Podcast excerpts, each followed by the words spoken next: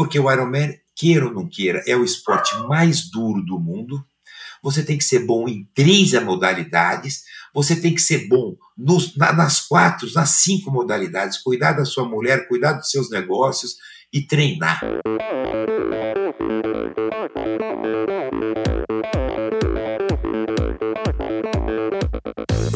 Olá, eu sou Valerie Melo. Aqui é a Luísa Batista. Oi, pessoal. Aqui é o Marcos Paulo Reis. Sou a Camila Nicolau. Aqui é a Marina Chevalier Santos. Olá, aqui é o Alexandre Birman. Olá, eu sou o Vini Canhedo. Oi, aqui é a Carol Barcelos. E esse é o Podcast. Sou Michel Bogli e aqui no Endorfina Podcast você conhece as histórias e opiniões de triatletas, corredores, nadadores e ciclistas, profissionais e amadores. Descubra quem são e o que pensam os seres humanos que vivem o esporte e são movidos à endorfina.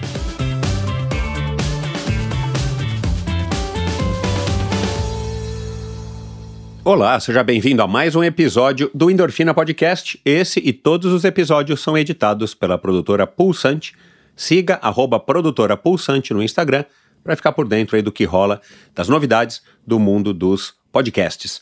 Bom, começando aqui mais um episódio do Endorfina, um episódio para mim muito especial, um cara que eu conheço há muitos anos, sou amigo há muitos anos e um cara que tem uma por, por, por quem eu tenho, pelo qual eu tenho uma profunda admiração e respeito, justamente pelo que vocês vão ouvir aqui agora na nossa conversa.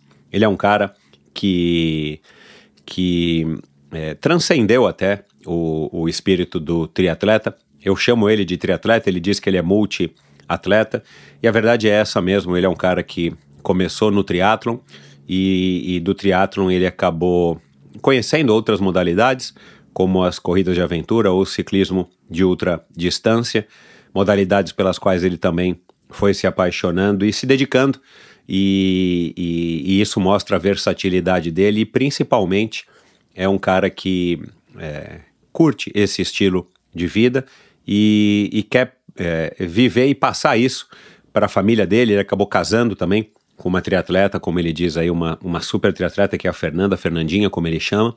E, e, ele, e eles vivem, o casal vive esse estilo de vida de quem acorda todos os dias pensando em qual vai ser o próximo treino, como é que vai ser o próximo treino, e vai dormir todas as noites pensando o que, que eu vou treinar amanhã. E o Pedro, no caso, é um cara que vive isso aí há mais de três décadas. Há exemplos do Antônio Mansur, que já passou por aqui, há exemplo do. Aliás, o Pedro fala do Mansur aqui na nossa conversa, há exemplo do Giovanni Caldas, que da Titanium é, Vida Seguro, é, Vida Saúde e Previdência, que também já passou por aqui, e eu cito o, o Giovanni, é, o Pedrão está há 30, 32, 33 anos vivendo nessa mesma batida, nessa mesma intensidade, e isso nos no alto dos seus quase 60 anos, e agora ele finalmente é, vai participar do Race Across America solo, ele vai pedalar, ele quer pedalar no ano que vem, 2023, os quase 5 mil quilômetros da prova solo, e no finalzinho a gente vai falar aí um pouco disso. E aí vocês vão ouvir aqui a gente falar um pouco sobre a fama né, dos áudios que ele acabou espalhando pelos grupos de WhatsApp dos triatletas é, Brasil afora, sem ele perceber, sem ele querer, né? Ele não planejou isso, ele acabou ganhando uma, uma notoriedade por conta desses áudios. Vocês vão ouvir muitas histórias, vocês vão ouvir opiniões, algumas polêmicas, sempre, é, como não pode deixar de ser, né, do Pedro. é, experiências, é, é, os desafios que ele enfrentou. A gente vai falar um pouco sobre corrida de aventura, Brasil Ride, sobre casamento, parceria, sobre paternidade e, e, e tantas outras coisas, sobre o triatlon. Ontem e hoje eu tive que fazer essa pergunta para ele, ele, ele me pediu para fazer essa pergunta. E é justamente é, é, por essas e por, por outras que o Pedro acabou é, se tornando aí é, mini famoso ou famoso, se assim a gente pode dizer no meio dos triatletas pelas opiniões polêmicas, algumas, na minha opinião, bem verdadeiras, e, e vocês hoje aqui vão ouvir é, isso tudo e mais um pouco através da minha conversa com ele. E corrigindo uma declaração que eu fiz no episódio da semana passada sobre a Tota Magalhães, que gravei com ela no passado, né, uma ciclista brasileira, uma jovem ciclista brasileira carioca, que estava tentando, mega campeã, multicampeã, que estava tentando ir para a Europa quando eu gravei com ela e estava com uma perspectiva de ir para a Europa esse ano. Na conversa da semana passada com a Marina Boatê, eu falei para ela que, é, enfim, que eu tinha, estava torcendo pela Tota, mas a Tota ainda não tinha conseguido ir para a Europa fazer o que ela é, quer mais fazer, que é pedalar. Mas eu estava enganado, não prestei atenção aqui nas redes sociais. A Tota está na Espanha, é, foi passar um tempo lá, correr algumas provas lá, então fica aqui a correção, os ouvintes aí não perdoam, e tá certo, vocês têm que me corrigir, mas enfim, fica meu abraço aqui para Tota, e se você não ouviu, a minha conversa com a Tota, vai lá e ouça Tota Magalhães, Ana Vitória Magalhães, que é uma garota de 20 e pouquinhos anos, que, enfim, que está se dedicando bastante aí ao ciclismo e quer sim se tornar uma ciclista profissional. E quando nós gravamos em dezembro de 2021, ela estava com essa perspectiva, com esse sonho de estar tá indo para a Europa, passar uma temporada lá e, e correr. E ela está realizando isso exatamente nesse momento. E, bom, é isso. Vamos lá então para mais um episódio de Endorfina. Não se esqueça, endorfinabr.com é o site onde você encontra um link para o meu perfil no Instagram, onde você encontra um link para o meu canal no YouTube, onde você vai poder assistir essa conversa. Você encontra é, um link para o Endorfina ao vivo. Informe-se lá se você tem interesse de levar uma gravação do Endorfina para sua escola, empresa, para o seu negócio, para sua loja.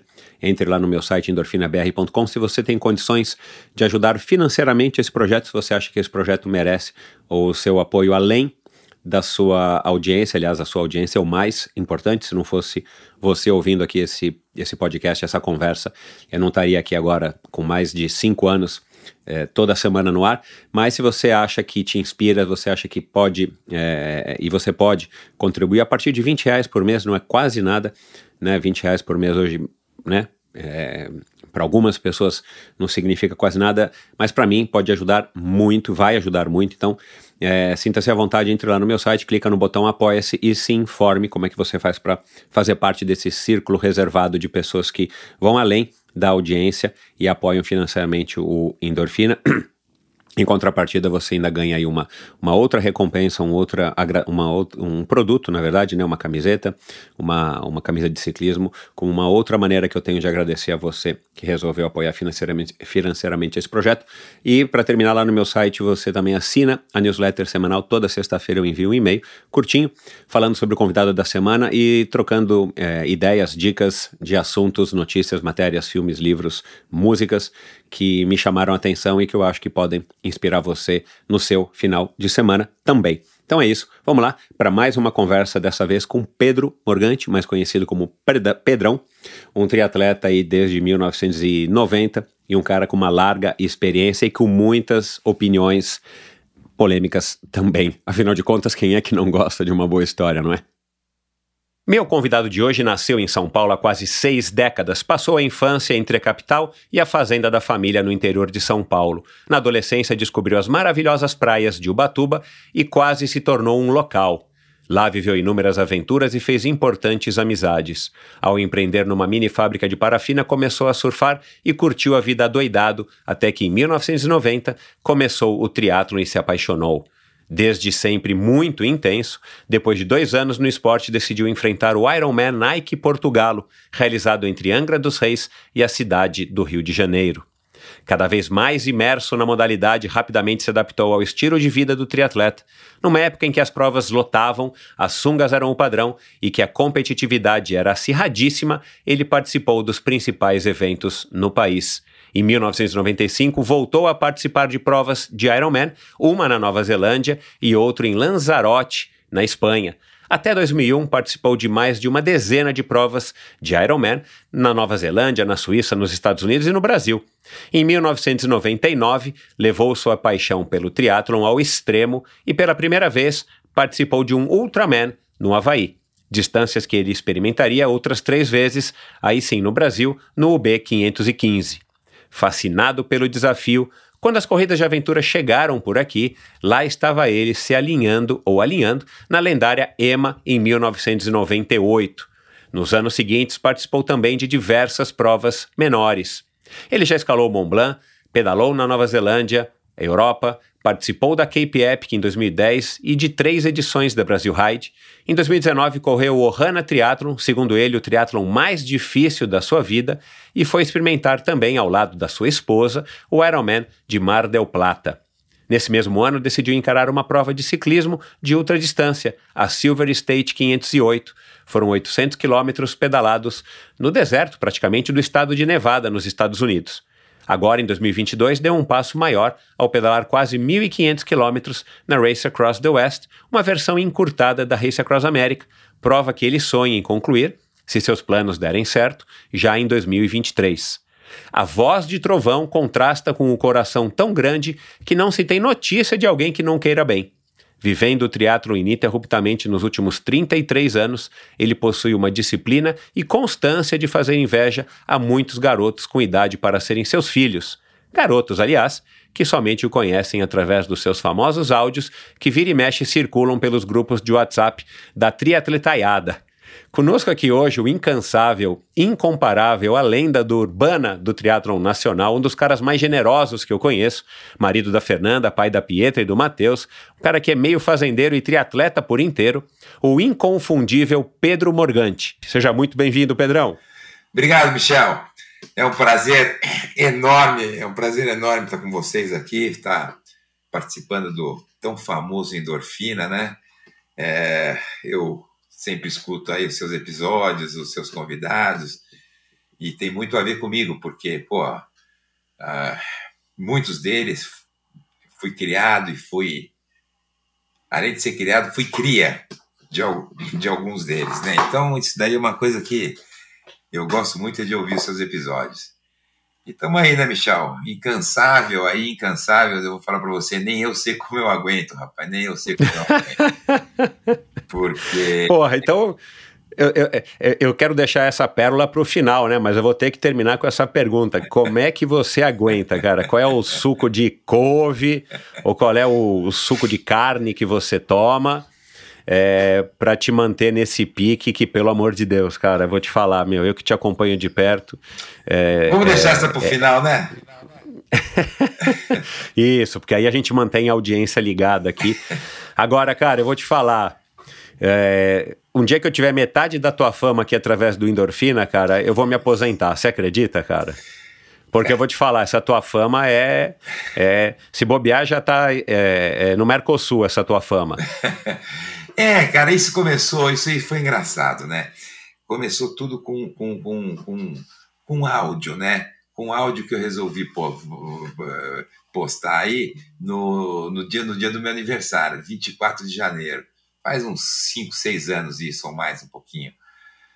E o que, que acontece? Eu ouvi aqueles áudios do Rogerinho e eu achava demais. Eu falava, puta, é, o Rogerinho manja pra caramba. Porque na verdade, o que, que acontece? Nós começamos no teatro em 90, né, Michel?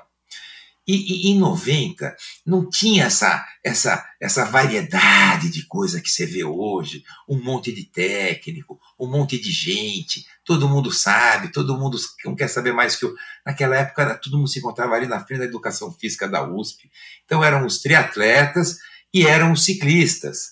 E a gente tinha meio que uma rivalidade, mas não era aquela rivalidade de morte e o grande, o grande, a, grande, a grande, assim, o grande handicap que eu tive na minha, na minha opinião, na minha, na minha carreira, né? Porque o teatro são três esportes, tá certo? A natação, o ciclismo e a, e a corrida. O mais, o mais problemático é o ciclismo. Porque é onde você pode se machucar, você tem que aprender a andar de bicicleta, tem que isso, tem que aquilo e tal, e tem que ter gente para ensinar você.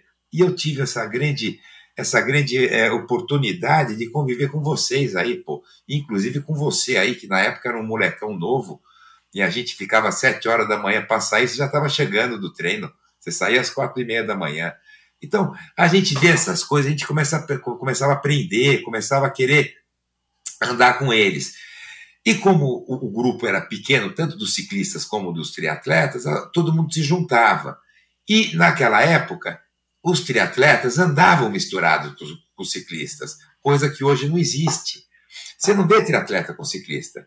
Então tem assessoria de ciclista, tem assessoria de triatleta. E eu falo isso porque, infelizmente, infelizmente, são poucos os triatletas que andam bem de bicicleta. Porque para andar bem de bicicleta tem que andar no meio de ciclista, andar no pelotão, fazer um treino na marginal. Eu não culpo eles. É perigoso, lógico que é perigoso. Mas é, quem está no fogo é para se molhar, não tem outro jeito, né? É, o ciclismo é um esporte realmente perigoso. Mas cresceu muito, o ciclismo cresceu muito, o triatlo, uma, uma barbaridade, cresceu muito, a rotatividade do triatlo é muito grande, né? O sujeito entra para o triatlo, fica três anos, no quarto ano ele está saindo, está vendendo tudo. Então, pô, eu estou aí há 30 anos no negócio, gosto, treino com o coração, porque eu gosto do esporte, e tive que me reinventar, né? Porque a quantidade de triatleta que hoje tem aí é impressionante. Mas eu gosto de todo mundo, converso com todo mundo, tento tento ensinar todo mundo. O cara quer passar pela direita, já mete a mão na, no peito aqui, já vai para trás, rapaz, lá atrás, lá atrás. Acabou. Então, é, você tem que ensinar, você não pode se furtar é, de não querer ensinar os caras. Se quiser aprender, aprende. Se não quiser aprender, vai, vai tomar um uma muqueta na, na, na, no peito para aprender que nem eu tomava dos caras. É isso aí, Michel. Esse episódio é um oferecimento da Titanium Vida, Saúde e Previdência. Com 20 anos de história, o comprometimento total com seus clientes e uma alta credibilidade, a Titanium oferece as melhores soluções em proteção e segurança que você encontra no mercado, com planos de seguro de vida, saúde e viagem. A Titanium oferece serviços para o seu bem-estar, como seguro de vida resgatável, que além de resguardar e proteger o futuro das pessoas que você ama, te dá a opção de resgatar os valores em vida. E o seguro saúde, com cobertura mundial e livre escolha de médicos, clínicas e hospitais. Colocar a Titanium no seu futuro é uma escolha sensata. Aproveite os melhores momentos da vida com quem você ama, livre de preocupações com o amanhã. Siga e conheça mais sobre a Titanium através do seu perfil no Instagram titanium.consultoria. Não conte com a sorte, conte com a Titanium. Esse episódio é um oferecimento da Sigma. A Sigma Sport representa a tecnologia alemã em seu mais alto nível, combinando design inovador com engenharia de precisão. Todos os produtos são testados em laboratórios internos para suportar as condições mais adversas, garantindo um excelente padrão de qualidade em toda a linha de produtos. A Sigma trabalha com iluminação, ferramentas de bolso, ciclocomputadores com e sem GPS e também com relógios com monitor cardíaco com e sem GPS. E já chegou aqui no Brasil o ROX 11.1 Evo, o GPS com a melhor relação custo-benefício do mercado. Um produto com alta qualidade e confiabilidade que se destaca pela configuração descomplicada, e isso aí eu posso atestar porque eu estou usando já faz quase um ano. É uma configuração rápida e simples através do app Sigma Ride. Além do display colorido e personalizável com até oito cores, possui opções para navegação com mapas que podem ser baixados diretamente no aparelho em arquivos GP PX. Treinamentos estruturados, que também podem ser baixados no formato .fit, possui conexão com sensores externos, com conexão Bluetooth e ANT+, como cadência, frequência cardíaca, que é o meu caso, potência DI2 e até bikes elétricas. Quer mais? Ele ainda pesa apenas 56 gramas. Saiba mais em sigmasport.com.br e siga arroba sigma underline sport underline Brasil. Lembrando que o esporte é o esporte inglês, S-P-O-R-T. Arroba sigma underline sport underline Brasil. Bom, é, é, é, isso que você acabou de falar, é, eu concordo é, em partes com, com tudo isso, mas acho que uma coisa que a gente precisa, e de vez em quando, ou com bastante frequência, a gente conversa sobre isso, é, eu acho que o triatlon, nesses últimos 30 anos, desde quando a gente começou, ele, claro, se desenvolveu como uma modalidade independente do ciclismo, independente da natação, independente da corrida. Ela, ele ganhou uma identidade. Naquela época, a gente de fato talvez precisasse mesmo andar com ciclistas para a gente aprender alguma coisa, porque ninguém sabia é, é, como que um triatleta deveria treinar ou como que um triatleta deveria pedalar. A ressalva que eu faço para é, é, enfim, para fazer um contraponto aí ao que você acabou de falar, é que o triatleta, uh, via de regra, tirando as provas menores da ITU, que, que, que tem vácuo, ele não precisa saber andar de bicicleta, ele precisa saber se equilibrar em cima da bicicleta e fazer força. É, é diferente de um ciclista é, que tem que andar num pelotão, que vai é, é ter que se equilibrar, vai ter que jogar, vai ter que se, enfim, se comportar dentro de um ambiente é, grupal, que é um pelotão. E na, naquela nossa época a gente tinha que andar com os ciclistas, primeiro para aprender e segundo que é para a gente treinar mais forte. né, já que tinham, tinham poucos triatletas. É, o que eu acho que falta, sim, é e, e, e, tem gente que faz isso hoje em dia, muitos treinadores fazem, é, quer dizer, talvez nem tantos, é ensinar as pessoas a se comportarem, porque independente do treino do triatlo, uma pessoa tem que pedalar, é, e onde ele vai pedalar normalmente ele vai ter outras pessoas. E, e aí sim a gente vê muita coisa, por exemplo, esquisita na, na ciclovia, na própria USP. A gente presencia isso quase que diariamente por gente que não tem a experiência de, de pedalar. Então acho que existe um contraponto aí. Eu acho que se o triatleta treinar sozinho, só treinar no rolo, e vai para uma prova para competir, uma prova sem vácuo, é, ele não precisa saber necessariamente as habilidades da bicicleta. Tanto é que a geração mais nova, eu descobri isso não faz muito tempo, cara, eles treinam muito em rolo, muito menos, é, muito, é, muito antes da pandemia. Agora ficou mais popular ainda. Enfim, mas voltemos aos áudios, né? Esses, esses teus áudios inspirados nos áudios do, do Rogelin é, também passavam uma imagem que fala um pouco de quem você é, mas é claro que, né, assim, tem um pouco também de folclore em cima disso, né? É, é como isso que você falou, bateu a, a, mão no peito de alguém, você nunca viu você fazendo isso e provavelmente você nunca vai fazer. É um modo figurativo de você, tipo, ó, cara, re, né, me respeita que eu sou mais velho e vai para trás e que a gente sabe que nem sempre acontece e talvez nem sempre tenha que acontecer mesmo, cara. A gente tá ficando para trás no pelotão e isso é inevitável, né, Pedro? Não adianta a gente querer dar uma de, é, de moleque e querer eu queria apavorar. Falar, eu, eu queria falar um pouquinho, né? Eu concordo com você, tudo isso que você falou, que o, o, o triatleta realmente não precisa saber andar de bicicleta, porque ele treina no rolo e treina e treina e treina é, numa sozinho, então ele não tem necessidade nenhuma de saber andar de bicicleta, porque na prova ele vai ter que fazer a prova sozinho, ele não vai precisar ficar atrás de outro, não vai andar em grupo, nada. Putz, na minha concepção, lê do engano, cara. Isso daí é uma merda, é uma desgraça. O rolo é uma desgraça. Ajuda, ajuda. O cara anda bem, mas ele não sabe desviar de uma pedra. Ele não, pra, quando eu falo andar bem de bicicleta, não é andar bem no, no, no pelotão, é andar bem na, na, é saber andar no trânsito, porque morre. E depois, quando morre, a culpa é de quem? Ah, não, o cara veio tirar uma fininha do. Te... Porra, Mel, você tem que saber andar onde você está andando, dar com a mão, tem que ter olho nas costas. Entende? É isso que eu digo que é andar de bicicleta. O rolo não proporciona isso, o cara fica com medo. Vai fazer uma prova, a primeira aperto que tem, ele já, ele já breca. Então, acho que um pouquinho de, um pouquinho de habilidade o triatleta tem que tentar ter, sabe? Andar numa. Por exemplo, Romeiros proporciona isso. Que é melhor que Romeiros? Romeiros, o cara aprende a andar de bicicleta em Romeiros, porque tem curva, tem subida, tem descida, é, é, é, estrada ruim, tem acostamento, tem que desviar de carro, tem que dividir com as motos que estão lá no sábado no domingo. Então, é uma, é, é, é uma escola. Infelizmente, não, isso aí não é uma bolha. O cara não é. O, o, o, o ciclismo que, que, que, o teatro tem, você tem que saber andar de bicicleta e andar de bicicleta fazer o teatro, é muito perigoso. Então, o cara tem que saber aonde ele está se metendo. Essa é a grande, é a grande diferença. Você tem que saber onde você está se metendo se é perigoso, se não é, se a rodovia é perigosa, se não é. E, e, e para você adquirir essa experiência, você vai ter que cair de bicicleta, você vai ter que tomar uma fechada de um carro, você vai ter que ver um amigo seu, entendeu? Infelizmente, digo, morrer, porque é verdade. O que, que vai fazer? Então escolhe outro esporte. Mas acontece.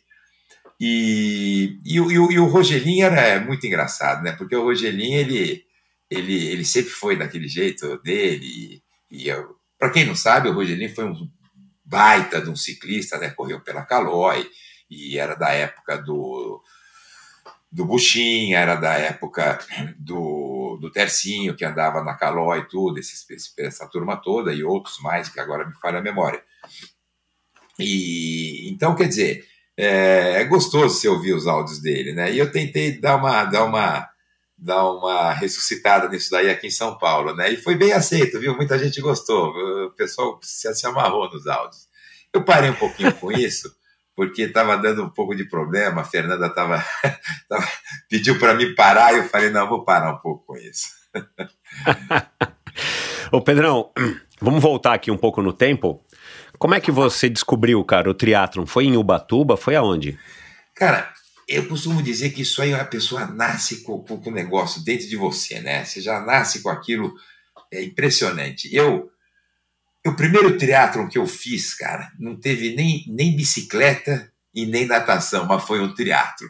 Nós saímos correndo. Nós saímos correndo. Eu e o Buti, para quem não conhece, o Buti é um amigo meu de muitos anos, foi um excelente, excelente triatleta. O Buti, que uma vez ele entregou a bicicleta na frente do Leandro em primeiro lugar, lá em, em no Guarujá, num 280-20 que teve lá. Obviamente o Leandro passou ele, mas para entrar, entregar a bicicleta na frente do Leandro é porque, cara, era bom. Mas voltando, então, quer dizer, eu, eu, eu, eu, eu na época, você vê, nós saímos correndo da Praia da Guarda, do cantão esquerdo da Guarda, ali, para quem não conhece, é lá em Garopaba, lá no sul, e fomos até a Gamboa, do outro lado, detalhe, pelas dunas, subindo e descendo dunas. A gente era louco. Aí eu falei, Buti, era um, dava 12 quilômetros. Aí eu falei, Buti, agora eu vou voltar pela praia. Quem voltar pela praia? Então você volta que eu vou voltar pelas dunas. O cara voltou pelas dunas eu voltei pela praia, eu não aguentei. Esse era um monstro, cara. Um verdadeiro monstro. Ele puxava o pelotão para Cumbica, né? O Buti, e, e ida e volta ali, e pegava vácuo no caminhão, os velhos queriam matar ele no final. Viu, mas como é que é essa história de um triatlon que foi só uma corrida? O que, que houve? É um triatlon que acabou não acontecendo não, e vocês foram correr? É, é não, é, para você ver, para você sair da guarda ali e até Gamboa pelas dunas é um triatlo, não precisa de natação e não precisa de ciclismo. É só Entendi. Pela areia mole, pela areia fofa, subindo e descendo, pô. E eu sempre gostei disso, né? Uma vez a gente, a gente entrou, a gente entrou na, em Porto Seguro, eu tinha o quê? 18 anos de idade, nós fomos atravessar aquela balsa lá, os caras falaram, não, eu vou, eu falei os caras, eu vou, eu vou, eu vou nadando, nem sabia nadar mergulhei lá, fui nadando, tive que ser resgatado, fiquei duas horas contra a correnteza no meio do tive que ser resgatado lá no meio do, do mar em Porto Seguro. Então, é aquilo que você falou, você nasce com o negócio, cara. Tem o cara que nasce com isso, que ama, que vai fazer sempre, que é o caso do, do mestre, né?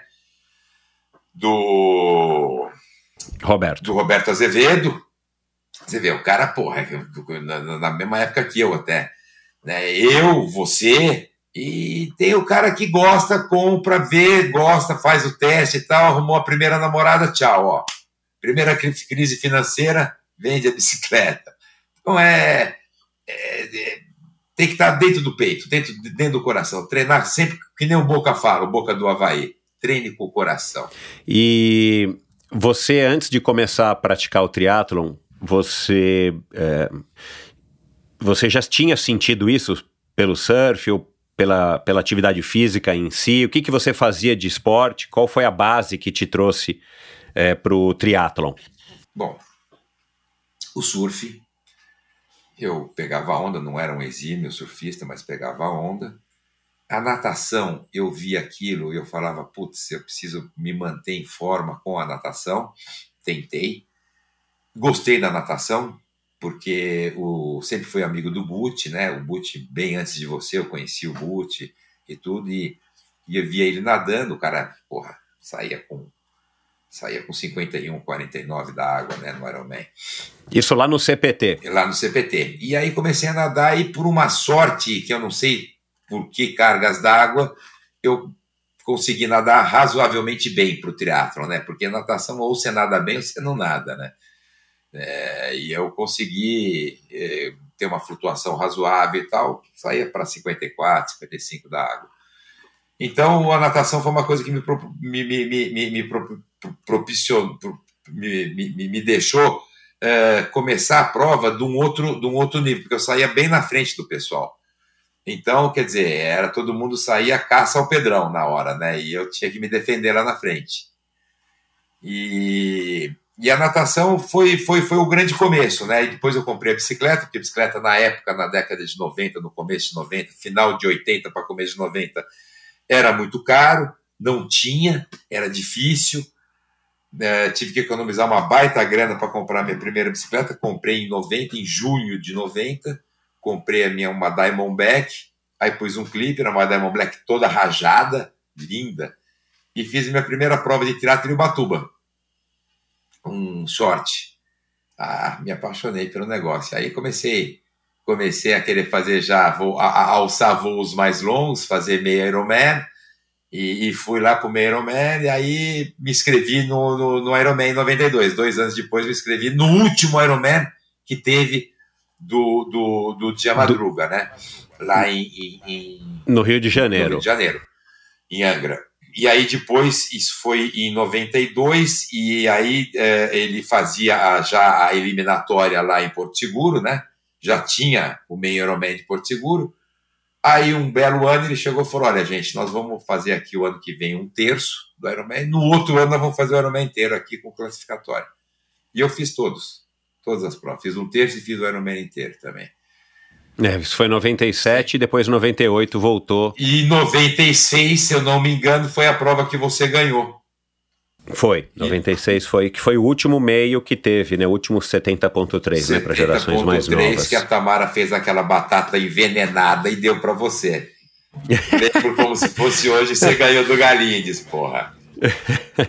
ô, ô, Pedrão, e, e, nesse meio tempo você viajava o Brasil inteiro para fazer prova e foi aí que a gente se conheceu. Foi aí que a gente Santos, se conheceu. o interior de São é, Paulo. É, na verdade a gente se conheceu aqui em São Paulo, né? Porque o teatro era um ovo, né? São Paulo era um ovo, então a gente se conheceu ali do PIN e tal, e vocês gostavam de mim, né? Vocês me no começo vocês me rejeitaram um pouquinho, o pessoal do Pinheiros. Depois foi, foi, foi, e aí eu consegui eu consegui fazer grandes amizades ali. Você hoje é o irmão que eu tenho aí, e outros também lá do Pinheiros, né? O Luiz, que hoje treina lá, e, e o Tadei, todo mundo, né? Tava, tava lá o Eliseu. O Pedrão, e é, o, o, o Luiz, aliás, né, tá lá na piscina diariamente na pista, é, diariamente, todos os dias também, né? Tô tentando trazê-lo aqui para conversar. esse era um cara que eu, que eu, que eu ia gostar de ouvir, viu? Não, eu vou, eu vou. Ele, eu acho que ele já topou. Agora, depois desse, desse acidente que ele teve, né? Agora no começo do ano, ele tá meio se recuperando, mas eu vou gravar assim com ele. Ele é outro cara lendário aí que tá é, incansavelmente também ligado ao triatlon diretamente. É, e gosta. Ele como treinador, e gosta, e gosta. A hora, a hora, que ele fala, você vê que ele gosta, né? A hora que você conversa com ele. Mas me diz uma coisa, cara. E, e, e o Ironman foi, foi logo uma escolha quando você descobriu que existia, você já logo descobriu em 1990 que existia, que existia a Fernanda Keller, que, né, que, é, que ela, o Armando, o Alexandre estavam lá no Rio de Janeiro fazendo o Ironman. Eu lembro que eu, eu sabia, mas eu não, assim, na minha cabeça não era uma coisa que eu tinha em mente ainda. Eu acho que era, sabe aquela coisa muito distante que você fala, bom, não, não dá, mas você foi lá e, e, e encarou, né, o Iron Man já logo em 92. Como é que é a coisa? Como é que... Olha, olha só, isso que você acabou de falar, como mudou o negócio. Você, daquele nível que você tinha, você era o triatleta que mais treinava em São Paulo, era você e o Armando, eu acho que você treinava mais que o Armando, você era uma coisa assim absurda, uma besta humana treinando em cima da bicicleta. E. Porra, o Iron Man, não sei o quê. Eu não, eu gost... não era uma coisa que passava na minha cabeça. Hoje, o cara compra bicicleta, pega um treinador, vai querer correr Iron Man no ano seguinte. Virou uma carne de vaca o Iron Man, virou uma coisa que. É, e aí o cara faz, porque o Iron Man queira ou não queira, é o esporte mais duro do mundo. Você tem que ser bom em três modalidades, você tem que ser bom nos, na, nas quatro, nas cinco modalidades, cuidar da sua mulher, cuidar dos seus negócios e treinar. Então é difícil para chuchu Ironman. E aí você tem que fazer disso uma filosofia de vida. E filosofia de vida, o que, que é filosofia de vida? Filosofia de vida é I am the best, fuck on the rest. Essa que é a filosofia de vida. Quem quiser entrar na minha filosofia de vida é essa aqui. Quem não quiser, tchau. É isso que eu vou fazer da minha vida. Eu gosto. Então, porra, o Iron Man hoje é, é, é uma coisa que o cara entra, corre uma prova, faz em 12, 13 horas, acha que foi mal, na verdade ele não foi mal, ele foi bem para chuchu, porque é o que ele tinha, é a bagagem que ele tinha, era aquela. Não adianta. Aí ele anda no meio do pelotão, não ouve todo mundo falar e tal, porque com a língua é fácil de correr. Com a é língua, verdade. qualquer um corre, qualquer um pedala. Agora eu quero ir ver lá o cara sentar em cima da bicicleta e fazer as 5 horas e 10 que ele queria fazer no meio do pelotão, no meio do, dos bacanão lá. Na hora é lá, lá, lá, é, o, que, é o que os caras falam. Denabos coming, titio. Denabos coming. Vai tomar nabo. Porque você tem que treinar. E, e para treinar certo é difícil para chuchu.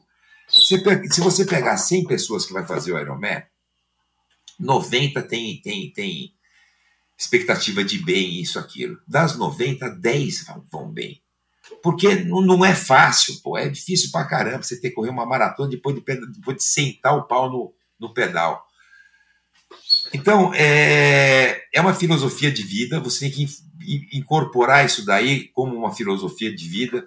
O triatlon, para mim, é Ironman, porque é a, é a grande, é a, é a, grande prova, entendeu? Foi aonde começou tudo no Havaí, foi aonde, aonde é, é o Mark Allen surgiu, entendeu? O e-mail 4010 é gostoso, isso, aquilo, mas não é o grande desafio. Né? O grande desafio é o Ironman. E o, mais que isso é você continuar a estar no triatlo. Você não precisa fazer um Ironman, dois Ironman por ano, mas faça um por ano. Tenha como objetivo, pô, vai lá e faz todo ano e treina. E, e, e se mandarem você parar, você fala que não. Você não vai parar. Que essa é a saúde, que é o que te faz viver, porra. Essa é a filosofia do treino. Eu tiro o chapéu pro Roberto Azevedo. É, o cara é top. Ô Pedrão, você está no mesmo caminho que ele, né? Você, o Mansur, são poucos que, que continuam nessa mesma pegada. E mas o triatlon, claro, quem quiser fazer provas curtas como o Mansur optou, né? Ele tentou fazer provas longas, não se adaptou, talvez não tenha curtido tanto, ele falou isso aqui. E, e também não se encaixou no estilo de vida dele, né? É, é... Agora, o que, que você viu na hora que você participou desse primeiro Ironman que você é, achou que, que era para você ou que era isso que você iria curtir e que você curte até hoje? Né? Assim, houve alguma coisa que você se recorda que você possa dizer? O que, que foi que mais te, que te chamou a atenção? Para quem não sabe, essa prova em 92 nadava em Angra dos Reis, pedalava até o Rio num trânsito aberto, você tinha que ter um carro de apoio, e lá você corria no autódromo, não foi isso? Foi. No extinto autódromo de Jacarepaguá, numa temperatura é, claramente bizarra, né, no Rio de Janeiro. Foi, a prova Acho que a prova era em novembro, não era? Em dezembro, não me recordo. A prova foi feita dezembro. dia 20 de Nossa dezembro. Foi a última, foi a última é, edição deles lá. É o que, que teve, cara, que você falou, meu, isso aqui é muito legal, eu quero ficar fazendo isso, embora não houvesse mais Ironman no Brasil vê, né? por um eu, tempo. Eu, eu, aquela prova, eu, fui, eu presenciei aquela prova e, e, vi a maior briga do triatlon que teve de todos os tempos, aí fora, tirando o Mark Allen e o David Scott lá, aqui no Brasil, que foi o Armando e o Alexandre Ribeiro. Quer dizer, é uma prova duríssima, uma prova debaixo de 40 graus, que os caras erraram a natação, puseram 5 mil de natação. O, o Garzon, que era um puta do nadador, saiu com uma hora e dez da água. Então você imagina. Uau. O cara tava. É, eu, eu, eu, saí, eu saí no pé do Alexandre Ribeiro com uma hora e acho que 22, uma hora e Foi uma, um absurdo. Os caras fizeram 5 mil de natação. Um mar, uma piscina. Pegava a bicicleta, você subia uma rampa de, vou te falar, uns, uns 26 de altímetro, de, de, uns 26 de, de, de de é, inclinação. inclinação. Duro pra caramba para chegar na estrada, para chegar na BR. Aí chegava na BR, você pegava aquela BR que sobe e desce até o Rio de Janeiro, que você conhece, né? E vento contra, porque era só um percurso de ida, não tinha volta. Então você pegou um vento contra danado direto. E a Fernanda nessa prova foi engraçado, que ela saiu atrás de mim, a Keller, e, e, toda hora que ela vinha para me passar, acontecia um problema na prova dela, na, na bike dela. E quebrava isso, quebrava aquilo e tal, não sei o quê. Aí no final ela foi foi embora, porque andava muito de bicicleta. E eu era pato novo, né? Primeira prova. E aí, quando terminou a prova, eu falei, putz, isso aqui é a prova. Aí o, o Ricardinho Arape veio e falou, Pedrão, você tinha que se inscrever para o Mendo Havaí, cara. Manda lá. Naquela época não tinha, não tinha Qualify, você mandava a inscrição e e era meio que sorteado. Aí, pô, eu acabei mandando a inscrição, eu, o Zé Caputo, né, que o Zé era meu grande, foi meu grande companheiro de treino na época, ele foi sorteado e eu infelizmente não fui. Esse é o meu grande, esse é o meu grande, o meu grande, minha grande tristeza do teatro, né? É até hoje não ter ido no Ironman. E para responder no Ironman do Havaí, para responder essa pergunta que você fez para mim, o que, que me motivou para mim não fugir da pergunta, exatamente essa, essa é, é, é, a resposta que eu vou te dar é essa. É, é, vai de encontro de eu não ter feito o Ironman do Havaí ainda, mas eu tenho uma grande esperança de fazer o Ironman do Havaí ainda, cara. Eu tô com 59, eu faço 60 anos ano que vem, tenho essa esperança. E um dia você falou para mim, Pedrão, é, para, pô, você não precisa querer melhorar, você não vai melhorar mais eu acho que eu tenho onde melhorar, posso melhorar, posso correr uma maratona bem corrida.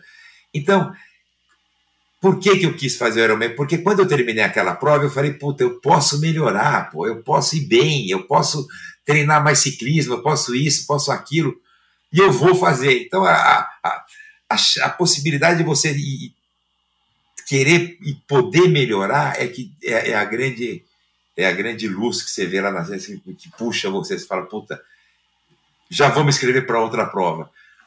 E é incrível, né? E é incrível isso, né? Eu tô nisso daí, tem gente que, que, que entra, é o esporte urbano que mais cresce no mundo, e eles venderam a marca para os chineses por um bilhão de dólares. Porque é um ópio. Isso é um ópio, é um vício, gente. Tá aí, é só vocês verem, isso é um vício danado bom. Graças a Deus, um vício bom, um vício que você vai vai desfrutar, né, da sua vida. E essa coisa de falar que você gasta o seu corpo, isso, aquilo e tal, realmente você gasta o corpo, mas você tem um, uma qualidade, uma, uma filosofia de vida é, espetacular, pô. entendeu? Espetacular. Você faz amigos no meio do esporte, você, você come comida boa, você dorme cedo, você gasta dinheiro com coisa que pô, vai te trazer benefício. Obviamente, é uma, a gente é uma loteria, né? Nós estamos aqui a gente não sabe o dia de amanhã, né? Mas que previne, previne. Um monte de doença, isso eu garanto para vocês. Eles fizeram, eles fizeram uma pesquisa uma vez na Finlândia e eles chegaram à conclusão que a qualidade de vida resulta em quem tem perna forte para poder andar e ficar independente. É, isso aí, já falei isso aqui. É. Quem tem me os, me é, os membros inferiores. tem uma, a força nos membros inferiores tem uma associação direta com a longevidade do indivíduo, por conta justamente da locomoção, de não cair, de não se quebrar quando a gente estiver numa idade avançada, e eventualmente isso leva mesmo para um fim mais rápido, mais acelerado e, e, triste, né? Você paralisado, você com medo de andar, você não conseguindo andar ou não querendo sair de casa. É Esse é o princípio do fim, principalmente para quem viveu uma vida inteira praticamente é, ao ar livre, na natureza, na fazenda, na praia e, e praticando esporte. Agora, aí você começou a fazer dois Ironman por dia, é, por, por ano, né? Ia para a Suíça todo ano, foi experimentar o Ironman de Lanzarote, Nova Zelândia, onde a gente participou de um juntos. Você também acabou é, usando o, o, o triatlon Ironman para viajar e conhecer o mundo e lugares que provavelmente você não iria, ou se você fosse, você não iria conhecer da maneira como você foi. Aí eu queria que você lembrasse aqui de uma ou duas histórias dessas tuas bike trips, por exemplo, pela Nova Zelândia, ou se você se lembrar de alguma história é, é, bacana, curiosa, de alguma prova que você fez, seja na, na Suíça, seja, é, enfim, em qualquer lugar, que você possa contar aqui para a gente relembrar aqui um pouco o túnel do tempo. Vamos lá. Uma coisa que me deixou muito, que me marcou muito, foi em 95, 90, foi em 96, eu acho. Eu me inscrevi para o Ironman da Suíça. Fiz o Ironman de São Paulo, fiz o Ironman da Nova Zelândia, não peguei a vaga, óbvio, porque é difícil para chuchu, já era difícil naquela época. Fiz o Ironman da Nova Zelândia. A Nova Zelândia é um, é um lugar que, se você sair para correr 5 quilômetros, é difícil. É tudo é difícil lá. E quando a prova era em Auckland, era mais difícil ainda, porque era um mar horrível para você nadar, frio, subida e vento para chuchu. Uma altimetria dura e muito vento, ventava demais na ponta. e uma prova dura. Eu fechava a prova lá em 11h15, 11h20, nunca consegui fechar abaixo disso. E para pegar vaga, você tinha, na, na, época, você tinha que fechar aí para 10 e 30, 10 e qualquer coisa na época. Então era muito difícil. E, e, e, e aí eu porra, fazia a prova lá, que era no começo do ano, fazia a prova no Brasil e comecei a fazer essa prova na Suíça. Fui cinco vezes para a Suíça. Porque eu tinha um amigo lá que tinha um hotel e, e, e o lugar é. Porra, aí conheci a Europa, você nunca mais quer, quer, quer sair de lá, né? Você fala, puta, é o lugar que eu queria ter nascido. E aí fiz a prova lá. A primeira vez que eu fui, você pediu para contar uma coisa peculiar, foi engraçado, cara. Eu cheguei lá, fiquei num baita de um hotel, não sabia que o hotel era caríssimo e tal, aquelas coisas, né? E passei quatro dias no hotel, no quinto dia fui fazer a prova, quando eu vi a conta do hotel, quase morri do coração. E aí, porra, nadei, saí da, da água bem para Chuchu, peguei a bicicleta, pedalei bem e, e, eram duas voltas. Na primeira volta tinha uma subida enorme. E o europeu, você sabe como é que ele torce pro, pro, na, na bicicleta. Eles fecham a rua e você vai passando, eles vão abrindo e vão. Porra, aquilo te dá uma emoção, um negócio que parecia que eu estava no Tour de France. Quando de repente, Michel, do nada, o cara abre assim e eu olho para o chão, tem lá uma bandeira do Brasil, o meu nome, cara. Gol Pedro. Uau. Gol Pedro, Gol Pedro. Eles olharam naquilo, na, na, na, na, na relação de inscritos, viram, porque na Suíça, né, o Brasil já, por causa do futebol e muitas coisas, eles têm uma paixão enorme pelo brasileiro. Enorme. E estava lá a bandeira do Brasil com o meu nome, Gol Pedro e tal, e aquilo me deu uma. Fiquei muito feliz de, de ter visto aquilo, foi uma, foi uma coisa legal. Você ia sozinho para as provas, né, Pedrão? Isso é outro detalhe, né? Você não ia no grupo, você não ia com a excursão, não, você não. ia. Naquela época você se metia. Me metia, me metia. Você vê, né? É, me metia. E aí, a primeira prova na Nova Zelândia foi engraçado, porque eu não sabia falar direito inglês. Tinha feito, tinha feito o Ironman do Brasil, tinha feito o Ironman do Brasil em 92, né? Lá não tinha ido tão bem quanto eu imaginava Aí em 93 não fiz Ironman, em 94 comecei a treinar para fazer a prova da Nova Zelândia. Aí fui para lá em 95. Não, faz, não falava bem inglês, estava indo para o meu segundo Ironman, um voo danado de longo, você pegava o avião aqui, é, parava na Argentina, depois você dava a volta por baixo do mundo, chegava lá na Nova Zelândia, um país que, puta, meu, é difícil para chuchu, tudo difícil, Cheguei lá no lugar, era três horas da manhã, duas horas da manhã, verde de fome, tudo fechado, não tinha nada fechado, não sabia falar inglês. A única coisa que eu consegui comer, cara, foi um bife, uma puta de uma pimenta, um negócio horroroso, cara. E fui pro hotel. O que, que aconteceu? Fiquei dois dias com caganeira que saía água pela bunda, cara. Desesperado. E falei, e agora? Porra, o que, que eu vou fazer? O Alexandre Ribeiro ia fazer essa prova. Aí ele pô, me ligou falou assim: tá. Eu falei, olha, Alexandre, eu tô aqui no hotel, você pode ficar. Pode, Alexandre? Pô, vem pra cá, fica no meu quarto aqui, não paga nada, tá de graça ali. Vem embora. Puta, o cara foi para lá, foi a minha salvação. Aí ele me explicou tudo. Foram cinco dias no quarto com o cara ali. E, foi uma aula de, para o meu segundo Ironman com o Alexandre Ribeiro ali, porra ali, ali, aquilo ali foi para mim, foi, foi, a, foi um handicap que eu tive que poucos, poucos caras hoje de age group aí teriam uma oportunidade dessa, né? Então, pô, aprendi, ali, ali, ali eu aprendi a cozinhar, aprendi a, a, treinar quando tem que treinar forte, aprendi a treinar quando tem que treinar, tudo em cinco dias. cinco dias, cara. Então, essa é a diferença. Você vê essa molecada, aí eles não querem aprender com quem é mais velho. E eu ficava ali de butuco ouvindo tudo que você falava, o que o outro falava, o que. Era, era, era muito legal, rapaz, era muito legal. E o Alexandre foi bem naquela prova, né? Foi muito bem, ficou em sexto, impressionante. Sexto lugar. É, essa época ele voava, né, cara? Depois que ele migrou pro Ultraman. E aproveito, então, já quero entrar na história do Ultraman. Que aí, 90, aí foi nesses cinco dias que ele te falou, Pedrão, vamos fazer o Ultraman. Não, e cinco não, anos não, depois, quatro anos depois, você falou, cara, lá em 1999, é. Você foi pro Havaí fazer o Ultraman. Não, não, ele virou para mim e falou: Pedrão, é o seguinte, rapaz, tu tem que ir lá pra Espanha agora, faz Lanzarote. Virou para mim aquele sotaque, cara, faz, faz Lanzarote, rapaz. Faz Lanzarote que, que lá tem, tem o clima certinho do Brasil, não é esse frio que tem aqui, não. Vai lá e se inscreve para Lanzarote, rapaz. Fui lá e me inscrevi para Lanzarote. E fiz a prova de Lanzarote. Foi uma vez só, foi uma prova dificílima, né? Você sobe Beirador del Rio, né? Que é o lugar onde, os, o, na verdade, Lanzarote é onde o, o Yayuri, que o, os ciclistas, os ciclistas né? todos treinavam para fazer o tour. Então é mais uma prova muito boa. E, e aí aprendi, pô, aprendi com ele lá, com o Alexandre, mas na época o Alexandre nem pensava em fazer Ultraman, né? Ele tava, ele queria fazer tempo no Havaí. Aí ele ficou em sexta nessa prova, pegou a vaga, foi para o Havaí esse ano, ficou em décimo, ficou em décimo quarto no Havaí esse. Não, desculpe, em décimo quinto. Foi melhor colocado. Ficou, em décimo, ficou entre os 15, levou um dinheirinho para casa ainda. E o Alexandre para ficar, ficar em sexto lugar, cara. Lá, no, lá na Nova Zelândia, naquela prova lá, porque o cara andou, viu, cara?